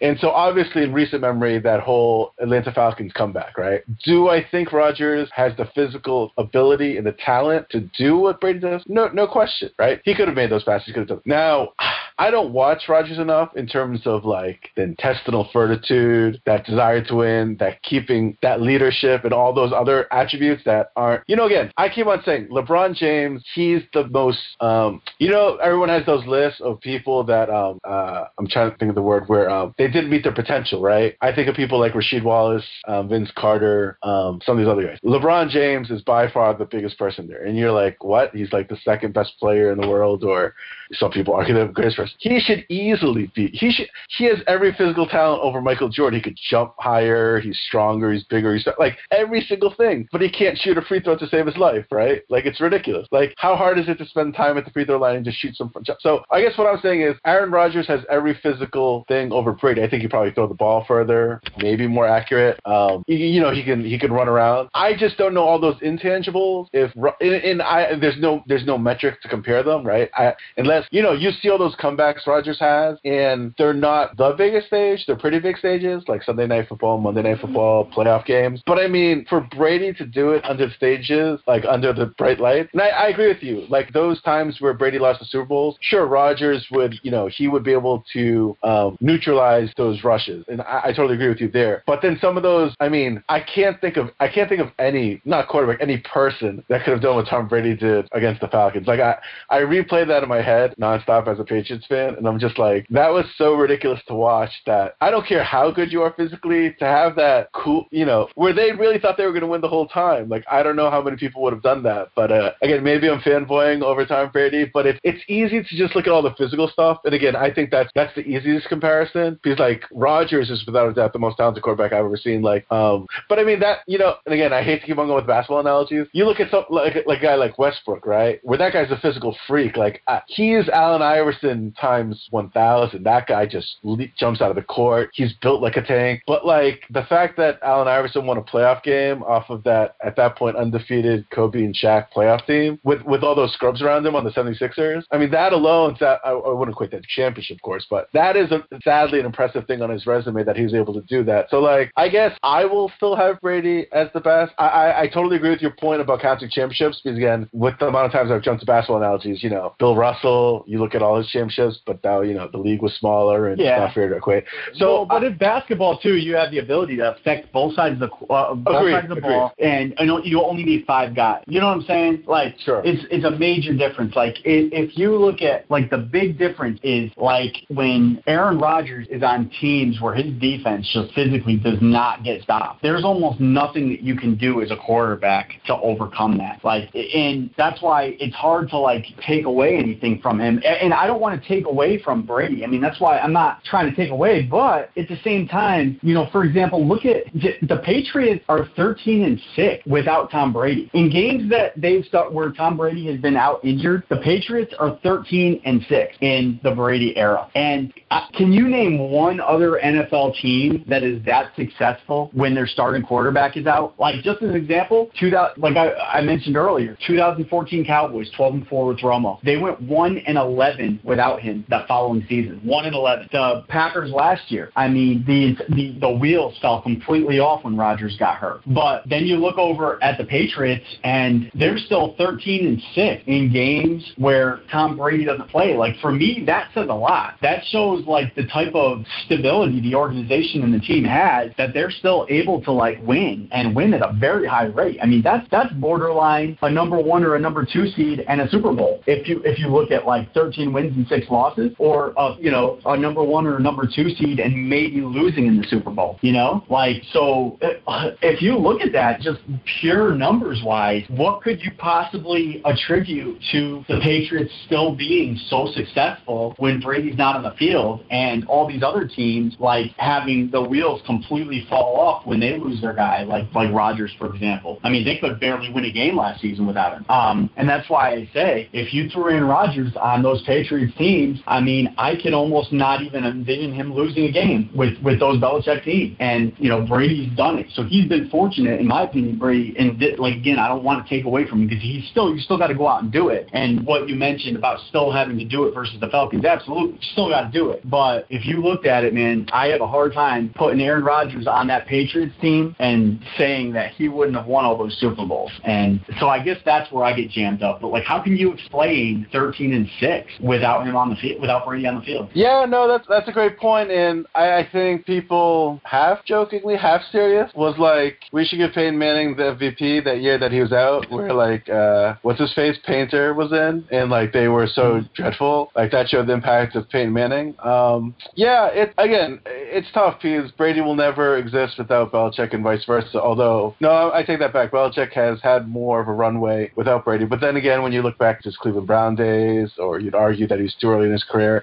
it's you know it's it's difficult. Um, so so basically, you have Rodgers as the greatest quarterback of all time. Well, no, I, I'm not. That's Oh. the thing. I wouldn't say. I, I wouldn't say that. I think he's the most. I, I think he's the most talented quarterback of all time. But I don't think he'll ever achieve Brady's numbers. That's one thing you can never take away from Brady, and I, that's why I don't want my Patriots fr- fan friends to get pissed at me because like you can't take away from Brady. You know what I'm saying? Like he did it. He accomplished it, and no matter what the Wait a second. were, Wait a second. Let me backtrack. Yeah. I, I forget who says it. I think it's Max Kellerman. He distinguishes greatest versus best, and I forgot how he uses them. But I think his example is like Jesse Owens, right, where he breaks the he breaks the sprint track and field record or what have you. But if you look, if you fast forward to today, everyone has broken that record. like your average runner. I think I don't know. Have you heard that example before? Or? No, I haven't heard that so, one. so it's basically like all the records are inflated now, right? Like if you look at anyone Mm-hmm. who's good for their era, like three point shooting, right? No matter how good your Ray Allen or whoever was, you're you're Mm-hmm. below average three point shooter nowadays, just because the game has changed so much. If you look at records,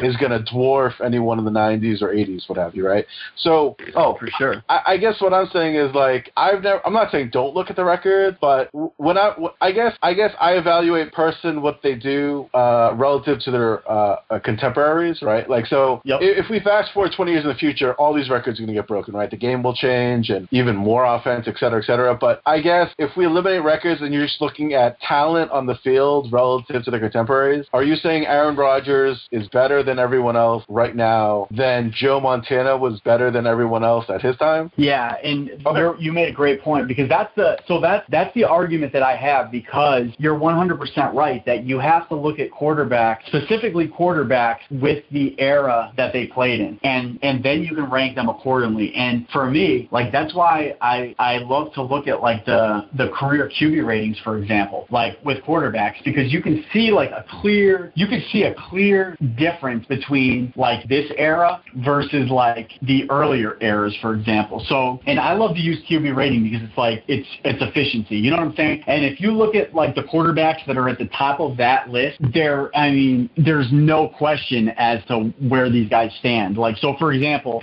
like, and I think that the QB ratings now, I think that the, I think that they will pretty much be similar now to what they will be in the future because I, I don't see them continuing to change the passing game that much more than they've already done. I don't think you could make that many more changes to the passing game. Whereas if you're comparing to like the 90s or the 80s, for example, like you were allowed to play defense back then. You know what I'm saying? So I think that you're going to get a more realistic visual of like today's QB ratings than you'll get from like if you look back 20 to 30 years. And that's why I like to use that a lot. So for example, like all-time QB ratings leaders, Aaron Rodgers is number one. Okay, so he's 103.5. Uh, and then if you go down the list, and this is this is something I like I love to use in my in my arguments about quarterbacks because like there's no comparison. Like if you look at the guys that are at the top, Aaron Rodgers, Russell Wilson, Tom Brady, Drew Brees, Peyton Manning, Steve Young, Tony Romo is actually number five on that list. So like I said, when I when he gets knocked, I love to like throw this out there because I'm like, dude, the guy, if you statistically look at what he accomplished, I, mean, I know that people love to hate him, but he's fifth in all-time QB rating, right behind Aaron Rodgers, Russell Wilson, Tom Brady, and Drew Brees. you know what I'm saying? Like that number just doesn't come out of nowhere. And then if you look at like the guys even following up from there, so Steve Young, Peyton Manning, Philip Rivers, uh, Kirk Cousins, Matt Ryan, and so on. So the the thing that I'm saying is when you look at that relative to quarterbacks from like say the early 90s, like like Troy Aikman for example. So Troy Aikman won three Super Bowls, right? He had a career he had a career QB rating of 81.6. So that was actually pretty decent back then. You know what I mean? Like back in the in the 90s or even like the early 90s or, or all the 90s, that was like decent back then. It wasn't great, it wasn't bad, you know. But then if you look at like Eli Manning, for example, now Eli Manning, you have to compare with the guys from this era. You know what I'm saying? You got to compare him with the guys that are playing under the same rules. So you would compare him to like the Tom Brady, Tony Romo, Philip Rivers, uh, Matt Ryan, Aaron Rodgers, Drew Brees, all those guys. Okay. Eli Manning's career QB rating, I mean, it is 83.8, right behind Joe Flacco and Jay Cutler. So when you look at that, like, I, I mean, I don't, what does that tell you? Like, it's just, uh, you know what I mean? Like you, for example, like a guy who's a, you're a Patriots fan, you don't particularly, you know, I'm sure you probably don't hate the Giants, you probably don't really care about them, but when you see like the guys that I listed at the very top, and then you see Eli Manning at 83.8, like, what does that say to you? Like, what does that tell you? So I mean, for me, like the eye test alone, right? Just seeing when he plays, it's just. I mean, the plays that killed us were basically hail mary type Joe Flacco. Let me close my eyes. Let me just toss the ball in the air. Right. I, I guess for me, like again, being so spoiled, I see in I again I would say it's a byproduct of Belichick in the system, but I see trick plays. I see very I see frustration when he throws it to a route where he expects a wide receiver and the guy's not there or the timing's off and mm-hmm. he looks pissed because you hear all these. The reason why I love Kobe is not what he does on the court, but you hear all these stories where the guy's dripping in sweat two hours before practice starts and the the trainer comes early and Kobe says he never left and all the like whether they're anecdotes or they're myths at this point. You hear all the hard work that Brady puts in, given his age, Mhm. given he was never that good. And that's again, that's why I like Steph Curry because you can't just be born shooting like that. You know, you have to put the work in. Thus, LeBron, who can't shoot a free throw, but you're built like a tank. Like that's where I get frustrated. So I, I don't mean to knock the guys that have physical gifts. Again, it sucks because the reason why you might discredit Brady ever so slightly because he's a Belichick is the almost same reason, the opposite reason why I discredit Rodgers a little bit. Because so here's where I'm going. Like part of me, I look at, and again, they're not exactly the same, but I look at your Cam Newton, which you could argue is the next iteration of Aaron Rodgers. That that's probably a stretch, but and then I look at, at Mahomes, who's probably the next iteration of Cam Newton. And They're kind of loose classifications, but I'm talking about guys with rocket arms that can make every single pass that maybe Tom Brady could never dream of making. That they could just fling it from their arm. They could run like a, a running back almost, and they can, you know, any pass rush doesn't scare them. They're that good physically. But you know, you look at Cam Newton, who had good enough offensive weapons. I think their defense was pretty good that year. They went 15 and one, and Oh, they were phenomenal. They were top defense. good enough to win the Super Bowl, but couldn't do it. And Right. again, I'm not knocking the guy. I think the guy's a freak, but it, it it's something when you say you're good enough on offense, you're good enough on defense, and you don't win it, and that's where I have to start counting championships. Like where your team's good enough and you're good enough to win it. And so, like I look at that nasty Seattle Seahawks team. Granted, you know they kind of screwed themselves. You know it was their fault that they didn't win it, not necessarily the Patriots winning. But you know, Page, uh, Tom Brady and the Patriots kept it close enough that they were close enough to have that mistake let them win. So I guess what I'm saying is like when I look at talent, I have to look at what's around them and I have to look at the result. Like um, you you talk about QB rating, but you also you mentioned before where it's like it's a byproduct of the team that's around them and the weapons they have. Like Eli's never had amazing weapons offensively that I could think of, at least on the wide receiver level, up until recently. Granted, I don't think he could do much with them, in, in my opinion. Um, but put it this way, like Ben Roethlisberger, I, if if you can't if you can't play um, if you can't play back or load up the box because you have Le'Veon Bell and Antonio Smith, I would think your offensive numbers should be like absolutely ridiculous. So you could argue that he's almost his numbers are somewhat disappointing given he has so much offensive weapons, right? Um, whereas Joe Flacco, I never thought he was a great quarterback, but then again, I can't remember any noticeable weapons around him. Does that make sense? So it, it Yeah, I feel but don't you think that also? Yeah. Go on, go on, go on. Well, so what I was going to say is, though, I mean, you know, so Ben Roethlisberger, for example, so I would put him on a much higher level than Eli Manning, for example, and then you know he's got a career QB rating of 94.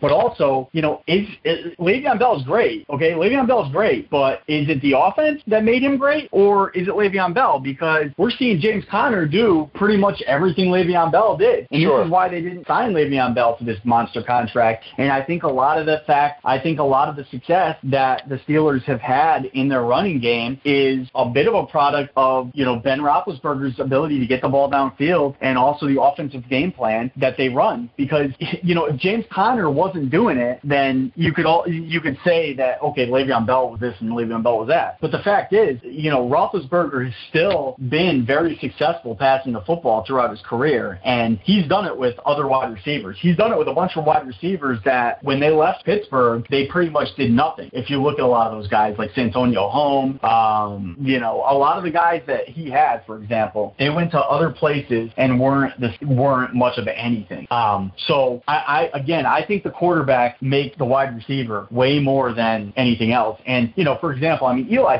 he, he's his wide receivers have been fine. He's had guys that can make plays. I mean, he's had he had Plaxico Burress the year when he won the Super Bowl. He had he had other guys. Uh, Victor Cruz was a very good wide receiver, like when he was uh, you know running out of the slot and and doing a lot of things. He was very good possession wide receiver. He had plenty of guys, and then Odell Beckham Jr. I mean, I mean, obviously we know what he is, but uh, again, I still think it falls on the quarterback whether those receivers turn into big time wide receivers or not. And the reason I was going into the point about the QB ratings is because I think that you can make that clear comparison between specific numbers of what these quarterbacks put up with the QB rating, and I think that you can do that without looking at what the defense does. For example, I think that's one number that you may not really have to worry too much uh, other than like, okay, are they playing from behind? They've got to pass. But all those quarterbacks that I listed, for example, like Drew Brees, Tom Brady, Peyton Manning, Aaron Rodgers, uh, Joe Montana, for example, a lot of those guys fall into very, very similar QB rating type numbers. And then, you, like you said, you got to start looking at the other things like the Super Bowls or whatever. But for me, I just think it's really tough going going for the Super Bowls, man, because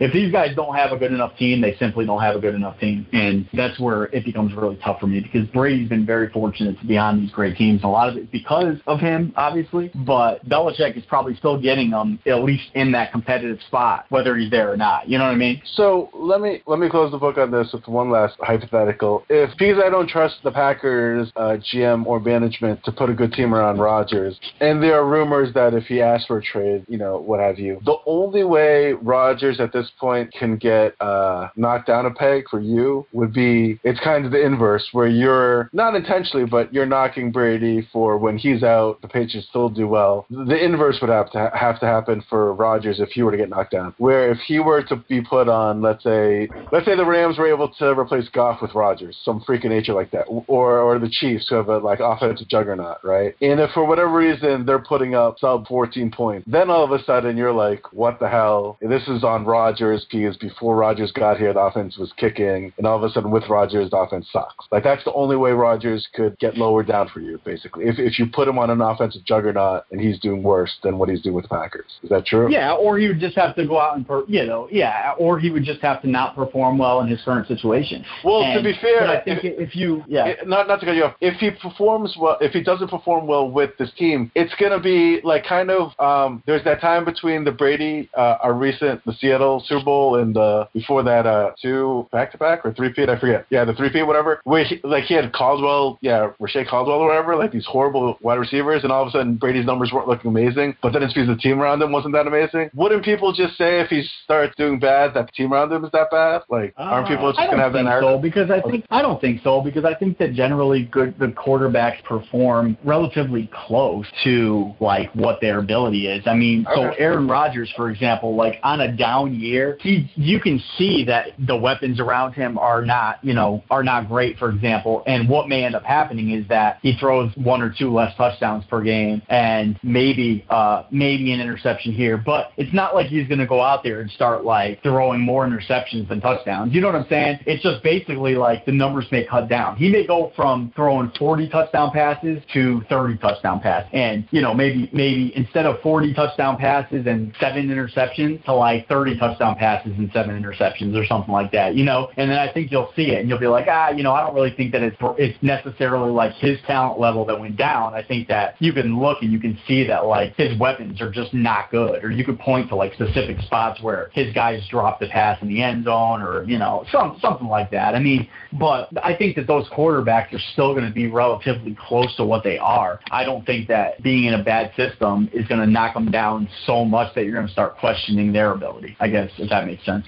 Yeah, that makes sense. I mean, the only example I can think of is the Chiefs, right? Where, I mean, with I'll put it you this way: it seems it seems like they have the biggest offensive weapons with Kelce, Hunt, and Hill, but Mahomes is getting all the credit. I mean, I'm sure like the other guys Yeah. are getting credit, but everyone's making Mahomes seem like he's a world beater. And I'm not saying he's not great, but I guess what I'm saying is like uh, it's going to be hard to separate his uh, contribution versus the insane offense team, and then the insane Andy Reid is an offensive you know genius. So like it's it's really hard to separate. You know, you could if their GM was like a Danny Ainge and sell high, how many teams would give up like I don't know how many years of first round picks for Mahomes at this point? And if if it's not really him and it's more like all these offensive positional players are kick are clicking and Andy Reid's clicking and he just has a suitable quarterback, then everyone who thinks Mahomes is like a god all of a sudden, then they're going to be like, oh, it was more the system. Yes, yes, except for the fact though that you still got to take into account that we saw this same exact system with pretty much the same exact players last year and the previous years with Alex Smith,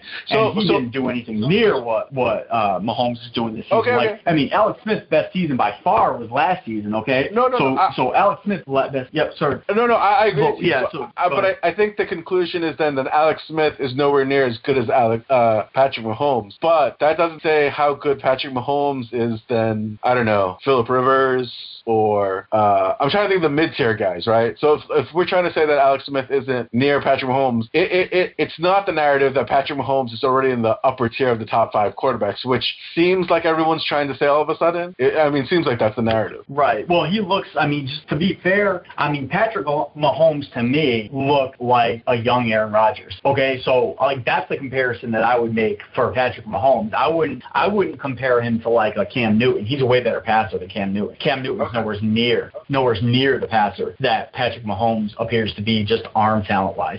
Like uh, Cam Newton is extremely inaccurate. Um, he's got a strong arm. He's got a rocket arm, but he doesn't make good reads most of the time. He makes a lot of poor reads and he misfires way too much. Uh, whereas Patrick Mahomes, for example, you would expect that Patrick Mahomes is just going to get better because he's he's got the arm talent. It's not like a similar situation to like Dak, for example. Okay, like Dak. The question with Dak was like, okay, well he came out and he had that great rookie season, right? Well, yes, but he never was able to make the throws that Mahomes makes. You know what I mean? Like it's very different. Like they're they're running a an offense where he can shoot the ball downfield, um, whereas like Dak Prescott was more like an RG three, where they were playing like all these like short little dink and dunk routes, um, and those types of things. So I think when you look at Mahomes, to be fair, I mean what he's doing shows where he stacks up because like Alex Smith, for example, is like that prototypical game manager. You could probably you could probably take Alex Smith and say he's somewhere in the area of I don't know, 15 to 20 maybe. Like you could probably be fair and be like, all right, he's not gonna he's not gonna kill you. He's not gonna lose a ton of games, but he's not gonna win a ton of games for you. He's gonna go out and he's gonna like be be good with the ball. He's gonna protect it. He's gonna throw for whatever you know, a decent amount of yardage, a couple touchdowns, but he's not really gonna go out and like wow you. You know what I mean? So I would put him probably in that 15 to 20 range. Okay, and when you take that and you say, okay, he's in that 15 to 20 range with that same exact Kansas City Chiefs team, and then you take Mahomes and you see what he's done. So for example, like last season, uh, Alex Smith threw something like uh, like 27 touchdown passes and seven interceptions. Okay, for 4,000 passing yards. All right, so that you look at that and you're like, wow, that's pretty damn solid. You know what I mean? Like it, 4,000 yards is kind of like okay, it's not again, he's not blowing you away. It's not like he's blowing you away downfield. But then when you look at what uh, Mahomes has done this season in what nine games, uh, so nine games, so just over half season, he's thrown 29 touchdown passes, seven interceptions. So he's done just getting the ball in the end zone. he, he he's already eclipsed what Alex Smith did in an entire season last year, like touchdown passes wise, and he's got uh, just under 3,000 yards. So at this pace, while I don't I don't think he's going to keep up this exact pace. I mean, he's on pace to, to throw for almost 6,000 yards. It's not going to.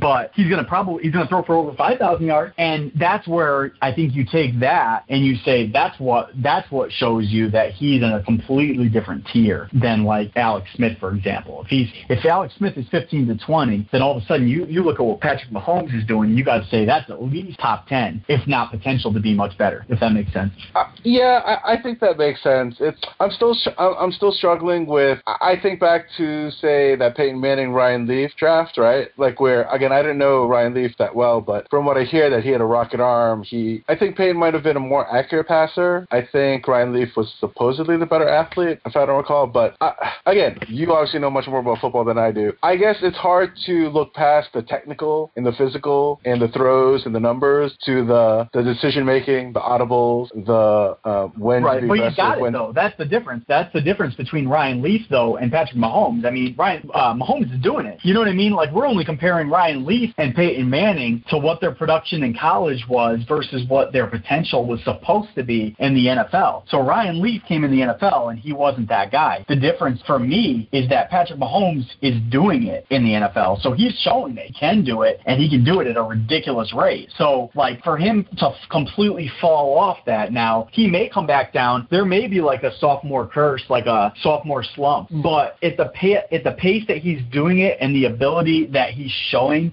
for like the arm talent he has, like even if he comes out and has a slump next season, I don't expect it to be like anything close to like what you'd see from like a Dak Prescott because Dak can't throw. You know what I mean? He he doesn't he can't do the things that Mahomes does. So- Mahomes is doing it in the NFL. It seems it seems like you're buying all the Mahomes stock. So like if I said over under 0.5 MVPs in his career, you're you're you're buying you're way buying the over. You're you're definitely he's winning one or more MVPs in his lifetime. Well, yeah, I mean, I guess based on the fact that I, I want to see how he, I want to see how the adjustments happen. I mean, I, I'm not, I don't believe he's going to be this quarterback for the rest of his life. Like, I don't Oh. think he's going to have a, a one. I don't believe that he's going to have a 129 QB rating and throw for 6,000 yards every season. Okay, so am I buying a certain amount of hype? I'm buying the amount of hype where I believe that he has the potential to be probably he, he has like the the high ceiling where he could potentially be like the next Aaron Rodgers. I think he's got that type of arm talent. Whether he continues to work to be that is a whole different story because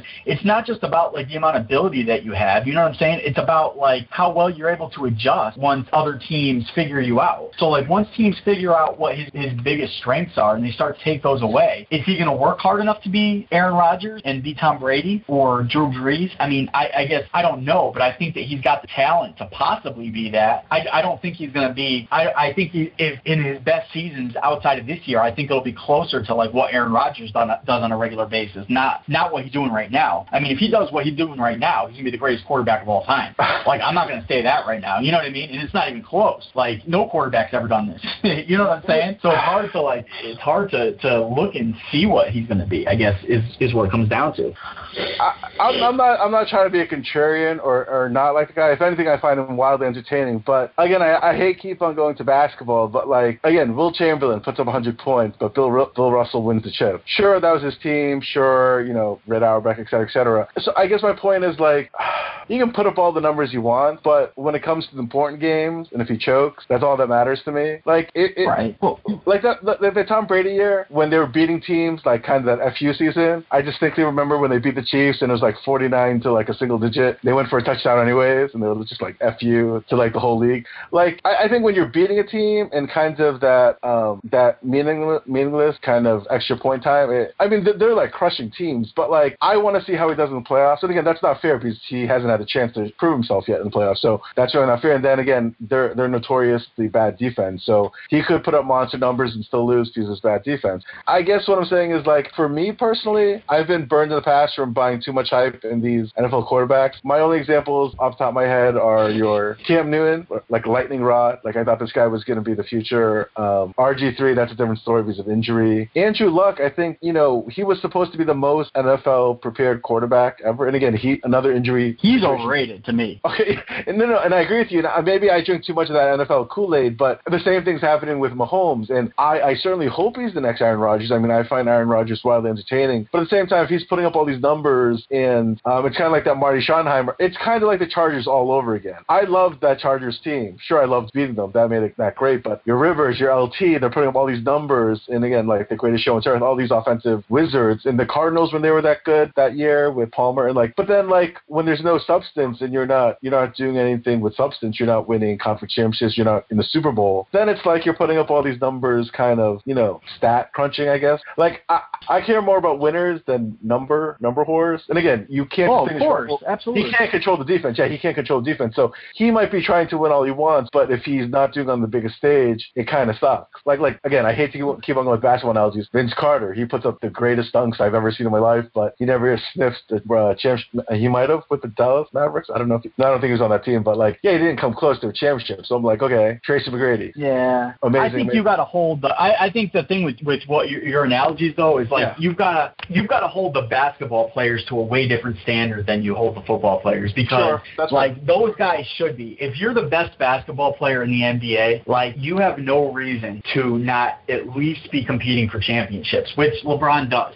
So like the difference between like winning those championships, like that's why I hate the basketball analogy when um, when talking about quarterbacks is because, like like I said, I mean, if you're the best player in the league in the NBA, which LeBron is, like you should at least be taking your team to the championship and competing, which LeBron does. If you're the second best player, you you should be somewhere in that vicinity, like Westbrook, for example. You got Westbrook, or you got Kawhi Leonard, or you got those guys who are, or Durant, obviously. But Durant didn't get it done until he went to Golden State. But for me, like I just I can't compare a quarterback to anything even close to resembling the NBA because the expectations are just way different. I mean, you could be on a team like if you're Mahomes, for example, you could be on a team that gives up 60 points a game, and you may never sniff the playoffs, no matter how great you are. And so I think that's where it's like you, you can't make that comparison. But Mahomes, you can only look at what he's done right now. He's eight and one. He's done, you know, it, he's played the games that are in front of him, and he's played very well in all those games. Even the game that he lost, played well. Um, but I'm not going to go nuts like out of my first year and say that this guy's the next greatest quarterback of all time. Like I'm not going to do that. But I'm going to say if you look at what he's done to this point, like you have no choice but to at least be impressed by it because nobody, I mean, nobody put has put up the numbers that he's putting up. I mean, it's it's like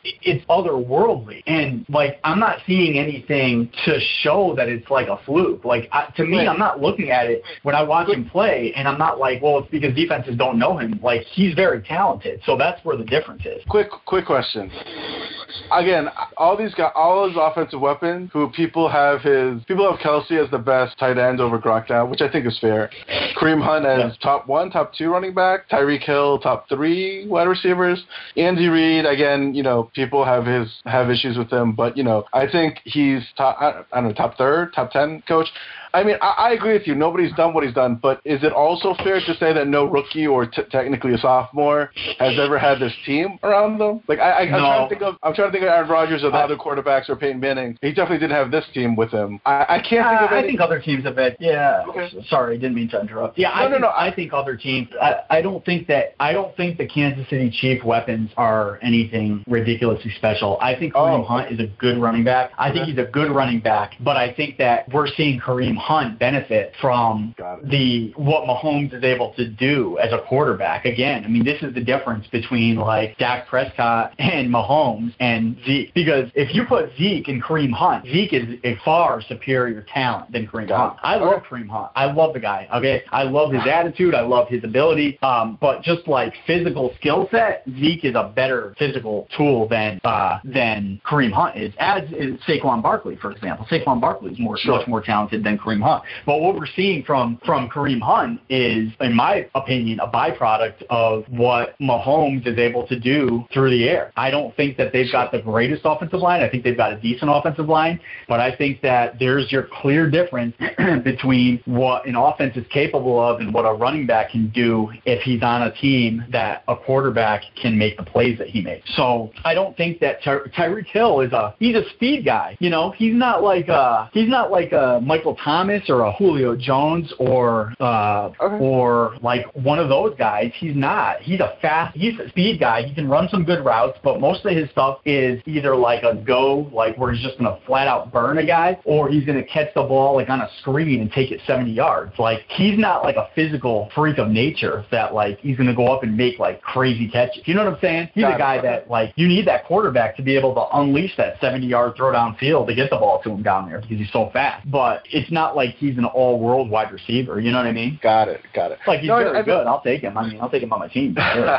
but I, I no, uh, yeah, I definitely think Mahomes in the, is in that upper echelon. Um, quickly shifting gears, I mean, it, it's funny we're talking about all these guys, Rodgers, Brady, and you know, Brees is like, what about me? And I, I think in that generation, those three guys are easily first ballot Hall of Famers. And Goff is an interesting situation where it's like a roller coaster where he's drafted high. You know, with Jeff Fisher, he looks like he's about to get waived and look like he's um, a horrible pick. Um, and then all of a sudden he's uh, where, where would you have top top ten at this point? Goff. Goff, uh, I, I mean, he's probably like on the verge of that. But like, Okay. see, I think Goff like the complete opposite situation. Like, I think I'm impressed impressed by Goff because he can make the throws, like he can make those throws accurate, and he does what he needs to do to like win games. But I think that that offense is, for me, is so much more built around what Todd Gurley's able to do. Got it. You know So what I mean? thi- like Todd I Gurley for me is a freak of nature in that offense. I think I know your answer. I'm going to feel bad for Goff when you say it, but so in terms of an extra win or one less win, I, I feel like I know what you're going to say. Is if Alex Smith was on that team, there's no difference in terms of their win loss, or you wouldn't go that far.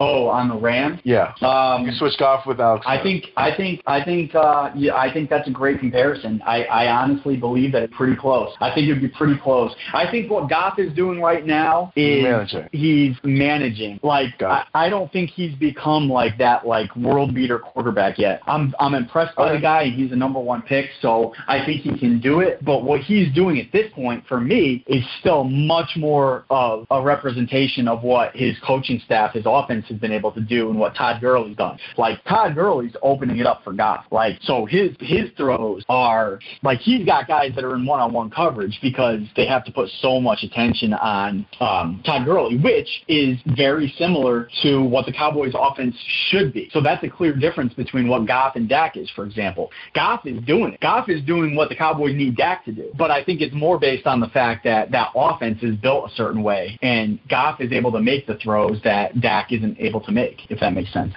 No, no, that that makes perfect sense. Um, just so I completely understand and I used to do this with the NBA, where like you you take one draft, and but you add the previous four years, and then you say if you're to redraft out of the last five years, you know, you could argue the top pick of one year doesn't make top ten out of the last two years. Like it's just it's such a roller coaster of draft picks. But I, I'm curious where you have Goff compared to say the that rookie quarterback class that just came in, the, the top four basically. Yeah. Like because you're so high on Baker, how, it, obviously Goff, you've seen more of his work, but like compared to the potential of these four rookies, and you you calling Goff not not not like a knock on him, but like vanilla, a game manager, not really going to win your game. But again, maybe as he develops, maybe he develops that. But at this point, he's just a game manager versus Baker, who's shown like he could win a game, maybe. But out of curiosity, how would you have Goff compared to these four if you were to redraft the whole draft in terms of quarterback?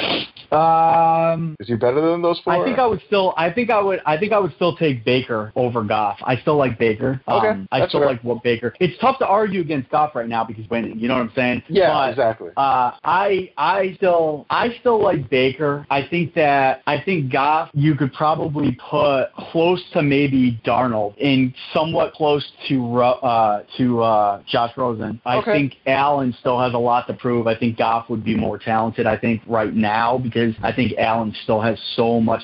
Goff is like the opposite of Allen. He's very accurate. You know what I'm saying? He Got can it. drop those pinpoint passes. Uh, so so he's very different than what Josh Allen is. Um, but yeah, I mean, progression wise, you've got to be very impressed with what Goff has done. I mean, you can't knock him for his success. I mean, he came on and he he you know he developed last year, but what he's doing this year is is on a whole other level. But I think you got to attribute a lot of that to the to the team. You know what I'm saying? Sure. Versus, uh, It's- anything else. It's surprising to me. I, if you told me the NFC Championship was not going to have the Vikings or Eagles, I'd be like, you're crazy. Do you think the Rams Saints? Do you think this was a sneak peek of potential NFC Championship? Oh, definitely. I think that those are def- those are far and above the best two teams um, in the NFL right now. In the NF- uh, sorry, in the NFC right now. Um, I think that those two teams are without a doubt the um, the best uh, the best teams in the NFC. I, I don't know who's going to be able to knock them off. I think I think there will be some teams that can play with them, but um, if you just look down the line, I mean, the NFC East is a disaster. Uh, the South, um, Yeah, I mean- the Saints are the class of the South, and uh,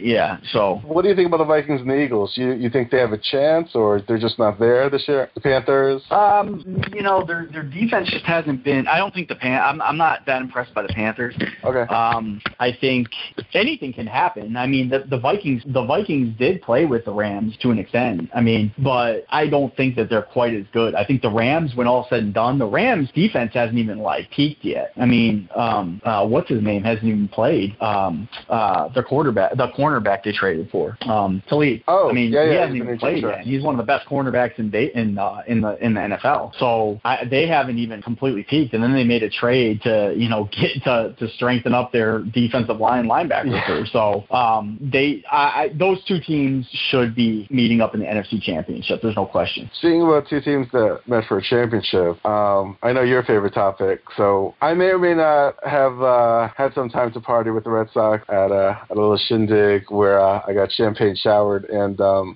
I gotta say, I was around for the 2004 team, and uh, you know, it's hard not to love Papi, but um, I, maybe I had more invested in this World Series, and like it was it was kind of more dramatic for me. But uh, I, I guess I guess because the Astros were so good, and I think Vegas had the Red Sox losing to the Astros for whatever reason, so it wouldn't be fair to call them an underdog. I, I just rode them the whole playoffs, and it was like really exhilarating. Um, it was not as dramatic as it was not as competitive. I, I think last time we talked, we were hoping for seven game series. Um, sure, I'm not complaining that they won it in in, in four uh, five rather, but um, yeah, I mean, wh- what are your thoughts? I mean, I I'm so happy with this team. From like, I actually thought I thought the MVP was Slight overall deal. I didn't mind Pearce winning it. I in no particular order, but never so slightly. Eovaldi won A, David Price won B. But again, I didn't mind Pearce winning um, the World Series MVP. But yeah, what did you think about the World Series? Um, I mean, it I, to me it wasn't over overly entertaining. I mean, it was like a it was like a hammer to a nail for me. Like the Red Sox just were the clear better team, and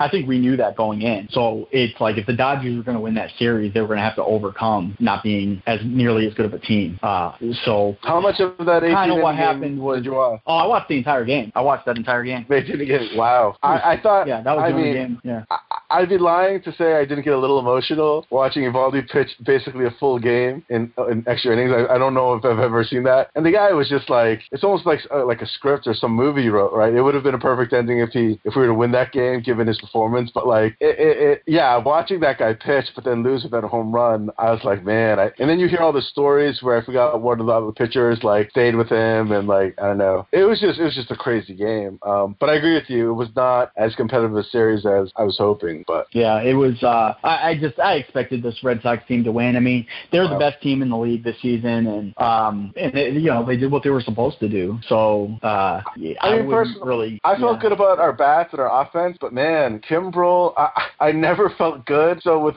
I mean, Cora, I, I don't know, I don't, I, I don't know the narrative of him, of him other than being a first year uh, manager going into the postseason. But I, I mean, all his moves, some some questionable, some unorthodox in terms of starters being relievers and all this stuff like that. Um, yeah, I mean, I don't know if that was a byproduct of Kimbrel being so um, unreliable in, in the postseason, or he had he had that plan, you know, um, the whole time. But yeah, you know, our pitching was a concern to me. David Price, obviously, Kimbrel, Sale. Like, I never felt great about, and I always felt like a hot pitcher or two. Like if if Verlander was hot, or um, yeah, any hot pitcher basically could have just you know taken out our bats. But um, I guess you felt more confident about the Red Sox than I did, basically. Yeah, so their starting pitching, uh, like their starting pitching looks better in the postseason than it did in the regular season. So I thought, based on what they were in the regular season, Totally. they were still better. Because Kershaw, like for example, Kershaw is obviously one of the best pitchers in the league, but he stinks in the postseason. So Mhm. I didn't really expect Horrible. Kershaw to like go out and dominate the Red Sox. It's just that he hasn't been a good postseason pitcher. And then if you look at past that, nobody on the Dodgers really scares you. You know, I mean,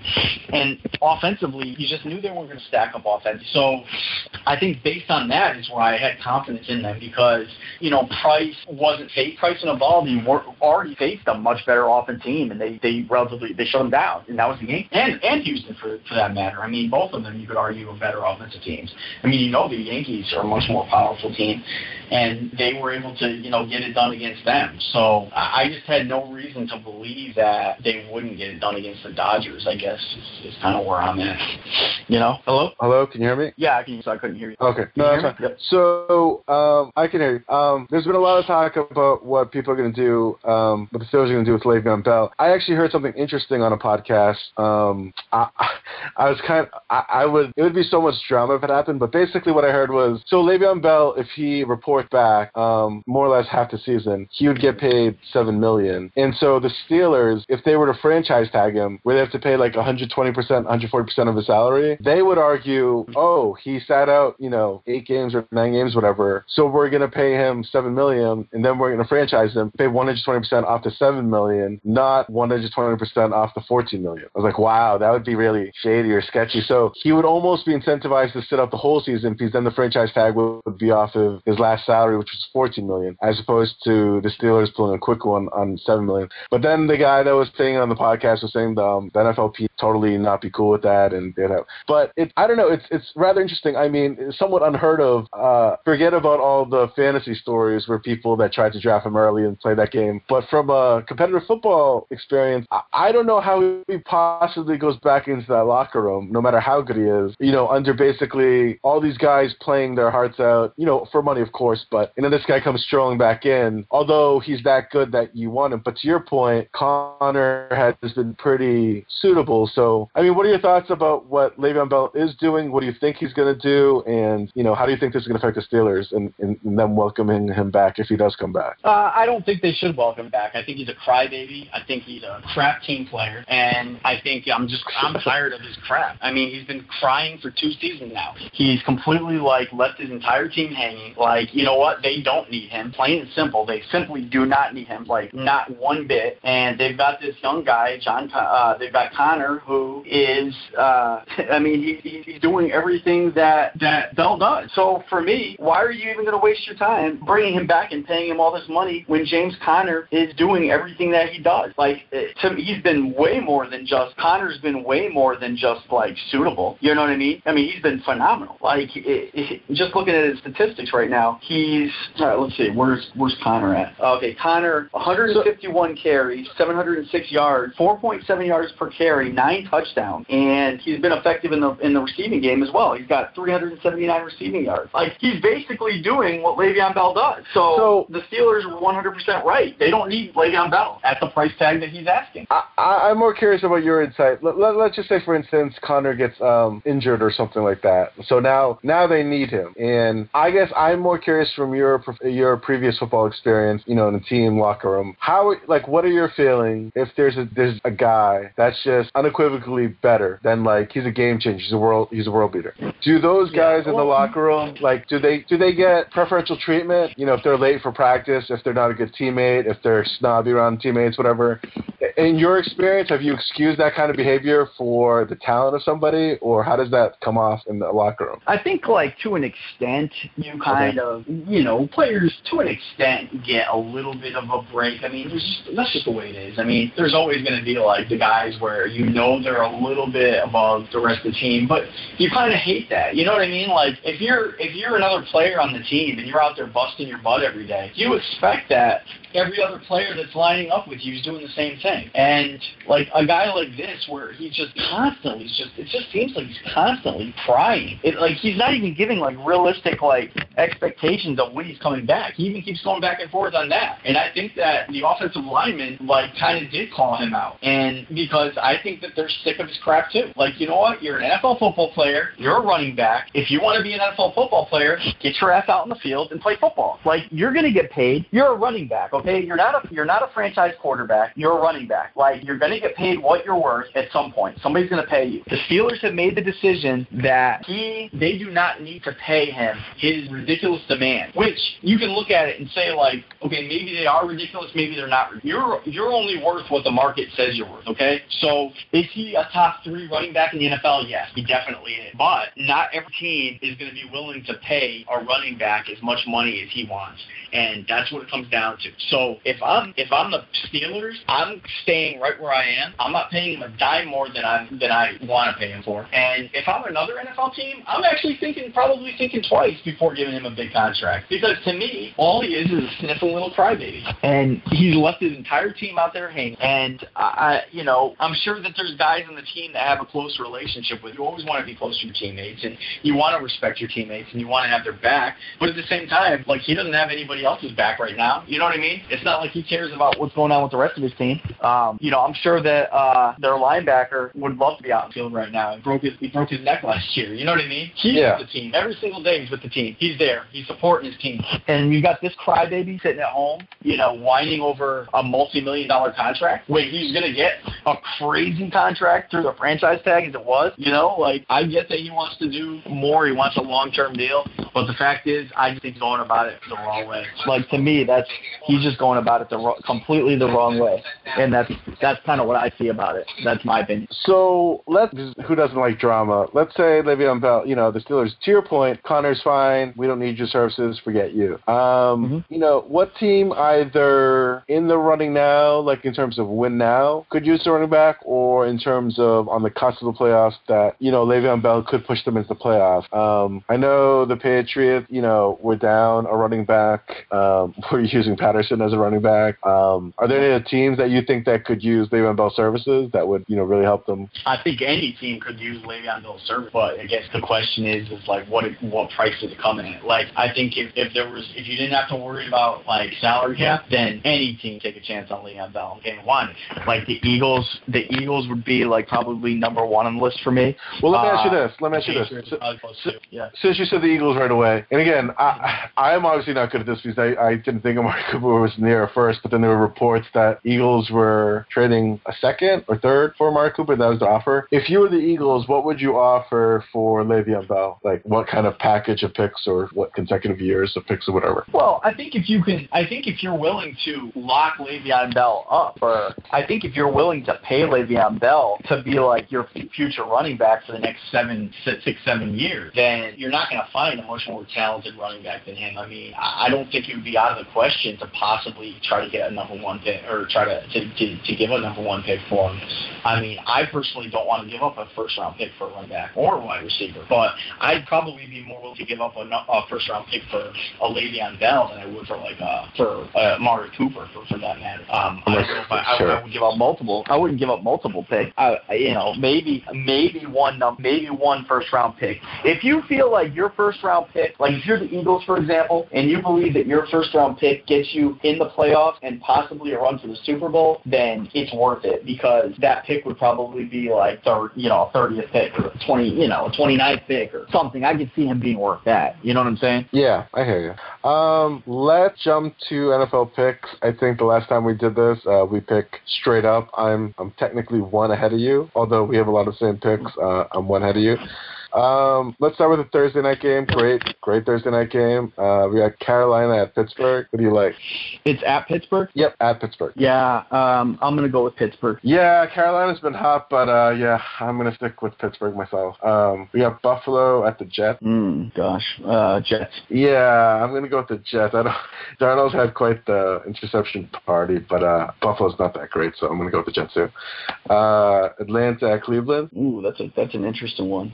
Um, oh man, that's a that's a that's a tough one because Atlanta's finally starting to look somewhat decent again. Um, what did they win? Thirty-eight to fourteen over the Red Sox. Uh, Yeah, yeah, Um, I think I'll go with Atlanta, just based on the fact that they look like they're headed in the right direction, and Cleveland coming off of the coaching changes look a little bit out of whack. So yeah. I, I'm in the same boat. That recency bias. Yeah, I got the Falcons myself. Uh, Saints at the Bengals. I think this will be a good game. Saints. So, Saints, okay. I,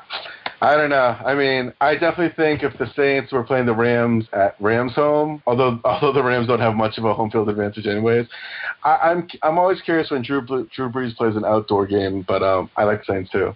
Um, Washington at Tampa Bay. Uh, Washington. Ooh, I got Tampa Bay. Fitzmagic. Okay. Yeah, I, Um, I don't think Washington can stop anybody. I like. I mean, not Washington. I'm sorry, Tampa Bay. Tampa Bay. It Yeah. just seems so bad. Ben. I, I, you know, I don't know. After after last week, where I think they I think they they easily could have been the Falcons. I, I just don't trust Washington anymore. So, um, Yeah. I will say it is getting close. I don't know what we we did have. It wasn't an official bet where I think I asked you if Winston's going to be on the team. Or the, I think I asked you is Winston going to be the starting quarterback in week 15 or 16? And I think the reports are that they have to pay Winston if he gets injured. So there's it's highly unlikely that they're going to start Winston the rest of the year, which is just Yeah, Mind-boggling. They went back to Winston. They did. Yep. I mean, went back And he just Winston, sucked. and they- yeah, and so then they decided that they want to try to win. They want to try to win the season. They believe that um, that Fitzmagic gives them the best chance to win the season. So, But not to go totally off on a tangent. Winston does have an arm. If if for some weird way the Cowboys got Winston and Tampa Bay didn't want him, would you feel good? oh yeah, I mean, I'd feel much Oh. better about having about having Dak. I mean, Okay. the guy is uh, he was a number one pick. I, I you know I I think talent wise, arm talent wise, he's not even close. You know, I don't know if he's going to become a great NFL quarterback, but I Yeah. think potential. He's got a heck of a lot more potential Dak does. Yeah, I, I don't know how. I, have to give up for him. That's true. I don't know. That is true. The Cowboys have to give up for him. I mean, a second round pick, yeah, that that might be worth. You know what I mean? Because now you got a, a a quarterback that was a number one pick, and maybe you can turn him into uh, something big time. And with this offense, I mean, he's he's got a heck of an offense if, if he was on the Cowboys. So yeah, it'll it'll be interesting what the Bucks end up doing with him. Uh, I they don't. can't trade him now. So Yeah, exactly. Um, next we got New England at Tennessee. I think we both got New England. I hope. yeah, I'm picking. That. Just checking. Interesting game. Interesting game. Jacksonville at Indianapolis. Now, I think if you're like if you're looking at this game week two, week three, the line was would be totally different. But I, I actually peeked at this line. And, uh, I wasn't that surprised that the Colts are actually favored. But who do you like here? Uh, I'm going to go with Indianapolis because uh, they recently, I, I may be a little biased because I picked up their running back, um, Marlon Mack, and he looks phenomenal. But um, I think with the the Colts being able to establish that running game they've done recently, there are, that makes them a lot better team. So uh, the Jaguars just haven't been very good. Um, so I think at home, I, I think I like um, the Colts in this one.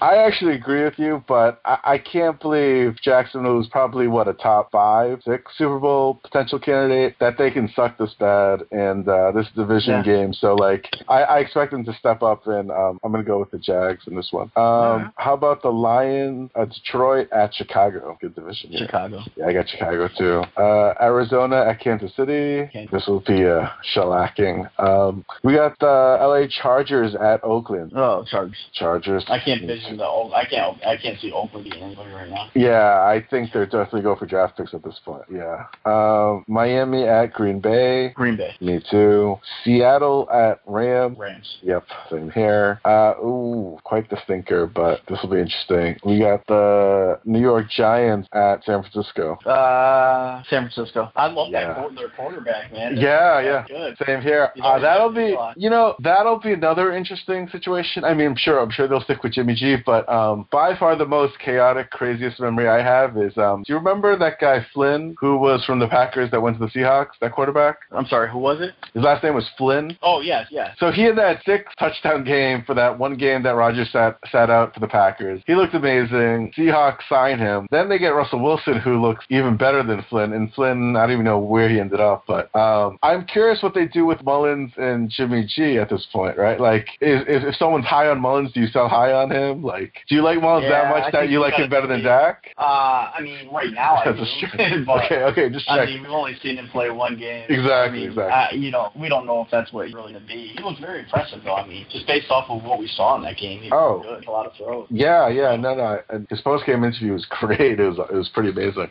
Um, Yeah, yeah. that's an exciting slate of games this week. Um, in terms of this past week, and I think there's there's a lot of good candidates. Um, I was curious what you had for the game of the week this past week. Oh, it, was Saint Rams. Ah, okay, Second. Yeah, I think just based on quality of teams and how good that game was, um, yeah, it, it was awesome. I, if we have another repeat of that in NFC Championships, um, I'll take it. I'll take it.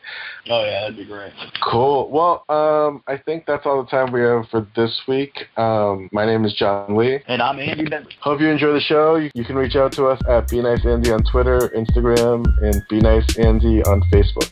Talk to you later, man. All right, have a good one. Bye. Bye.